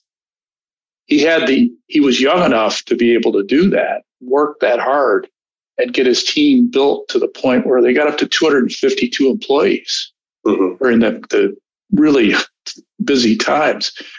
And what was interesting is the average size condo deal in that era was over 150 units. Mm-hmm. So that was, you know, they're analogous to the apartment deals being developed at the time, maybe. And then suddenly, after that, to our the global financial crisis, it dropped below 100. Now it's averaging about 75. Mm-hmm. It's just a function of pace. And, and I think a lot of it is also financially constrained. The, the lenders just, investors and lenders just don't want to take that kind of risk on for sale product it's just too expensive and there's too much money out for too long a period of time is my sense of it he didn't say that in the podcast but i just know underwriting condominiums sellouts if the sales don't go well it's just you know the carrying costs and the cost of development can eat you yeah. alive in the development oh, yeah. process so anyway it's just interesting trends he talked about during his career. Also, you know, the the evolution of the industry and uh, and then and their growth and how they looked at things and some of the technology things he talked about and being able to understand their customer more. And the other interesting thing was kind of the two different kinds of businesses he runs, which I thought was interesting. One is the B2B business, which is dealing with developers and you know all the consultants in the pre-development stage and then getting the product ready to sell and then they have to put a different hat on and sell to consumers and translate what they're selling to people that are not in the real estate business and to understand it so unlike you know other parts of our business except leasing apartments mm-hmm. or residential sales it's most of our business is business B2B, you know, dealing with people that understand real estate and you're dealing with experts in the in the fields you're focused on. So there he has to kind of balance. So he needs skill sets on both sides. That's one of the reasons why I asked him, why do you need do you need people, different people at the front end of the job than you do at the back end of the job? And he said it's kind of a there's one person that stays with it the whole job, but he does they do plug and play experts in different aspects of the of the process during, during it. He talked about a three phase process, which I thought was interesting. Mm-hmm. Any other thoughts to that? Yeah, he, you know, going back to 2005, he mentioned something interesting, which is that back then the, the product or the, the sort of scale between apartments and condos was about 50 50. And mm-hmm. now 90-10, which I think really speaks to the amount of capital that was available to build those types of projects in 2004, 2005, 2006. And now it's again to to your point, you know, it's it's 10%. It's 10% condos. The projects are smaller. They feel riskier. They're more selective. So I think the market has just completely changed. And I, I wonder if there's ever a pendulum swing back the other way. Maybe not quite to 50 50, but I wonder if the market ever gets to 75 25, let's say but I think at that time, I mean, he was there was a new opening every week. I think he had 57 active projects going on at once, 2,500 units, 250 employees. You know, they were they were working from for a. I think it was more like 88 projects. I yeah, that's right. 88 projects going on. Yeah, That's what he they built their new CRM system. that's right. Yeah, and I'm, I'm looking at my notes again. It was 57 launch parties in that year alone. 88 projects, 57 launch. So launch party. Yes. Yeah, yeah. But but I think to, to the point of the software that you know I had that in my notes of you know things that they were willing to do that others weren't, and in order to keep up with that pace and all that volume, they had to build proprietary software and technology to make sure they could manage everything, and that was that was the only way to do it really. And that's that's pre all of the technology we have today. I mean, of course, Excel was there, but we didn't have all the same apps and all the underlying you know mobile technology that we have now. So it was innovative for its time. Yeah, it, it it's it's a it's a high volume, you know, high velocity business. Although it changed in the global financial crisis, and then of course the pandemic had other changes. So he talks about the market being a barbell strategy, and so the one being the apartment uh, tenant that wants to transition to homeownership. Mhm. And so he would, you know, that's at the mid, middle market, entry entry level into middle market transition for a tenant to a first time home buyer. So that that market, and that market's been challenged obviously because of interest rates. So there's not as much demand as there could be if rates had been you know what they were before so that slowed it down although i think he's seeing some increases there but you had a double whammy to hit that market with not only interest rates but the costs Mhm. construction costs and land costs and everything else. It's just a very competitive market. And of course you're competing with home builders and everything else. So it's it's tough in the condo market for that level. And that's one end of the the scale, and the other end being the luxury market, which the high end, and that was appealing to home, you know, to homeowners that you know or become empty nesters or just don't want to have the maintenance issues of single family home ownership, Mhm. and that business has done pretty well, very well. Mhm. He talked about the Chevy Chase uh, Lake project that they just opened, and they're very proud with Ritz Carlton and the branding of that. And he's got another project in Tyson's with JW as a brand. So Mhm. it's you know that branding thing is a new kind of a new luxury tool for them to work on. So Yeah. the industry evolves. Yeah.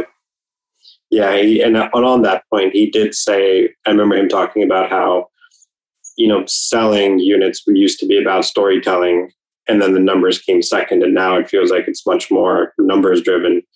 And he had said that, you know, people buy on emotion and they underpin on, on the financials.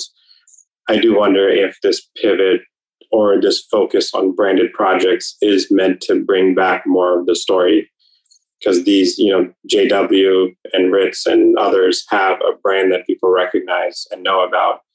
And I wonder if that brand is really a part of the story that they're trying to tell. Um, Oh, it Yeah. most certainly is. Yeah. And I think that, you know, there's an image thing that people want and also services. I mean, mhm, these are hotel type services at a, at a in a residence. And you are going to pay up for that. mhm. The condo fees will probably be pretty significant, Oh, yeah. but you know, that's what you, you get what you pay for, you hope when you buy that. So the quality of the unit. And I actually took uh, our group, Iconic Journey, there last week to tour the Chevy Chase Lake project. And, you know, the amenities are absolute top drawer for that. Wow. Um, because not only do they have that building, but they have three other buildings, multifamily buildings of different levels that they have under construction. So it's an entire complex, and the amenities are shared. However, I was told that the condo owners are going to have to pay to use the multifamily facilities because the multifamily tenants cannot use the condo. so, you know, they got to make it fair.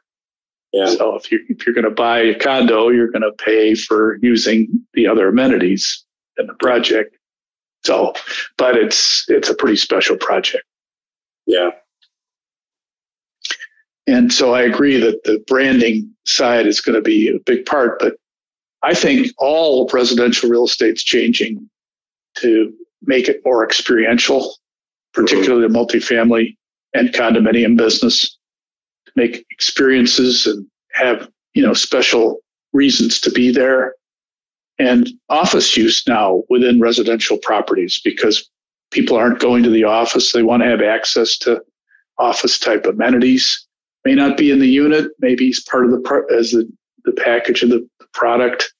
So that's come, we didn't talk about that, but you know that's going to be part of it. We did talk a little bit about the impact of the office market a little bit, um, but you know how it affects the industry, mm-hmm. and the and we also you know we talked a lot about the brokerage evolution. So, any other thoughts?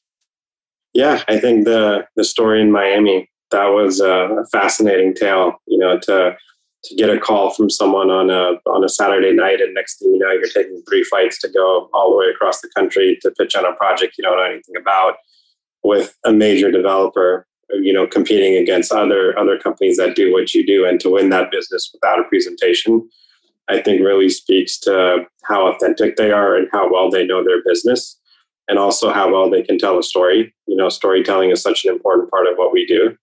But that's that's the kind of story you can tell your kids and your grandkids, you know, for a while. And I, you know, that that spoke volumes to me about who he is and what the company is all about. Well, you know, you I didn't hear he didn't tell me tell what the actual pitch was that they made. Mm-hmm. But all he had to do was talk about his performance in the in the you know five years prior to the to the global financial crisis mm-hmm. to see what how innovative and aggressive they were in getting sales done and managing the volume they were able to do. But you know, you were talking about a distressed sale of 450 units mm-hmm. in in Fort Myers, Florida. That was tough.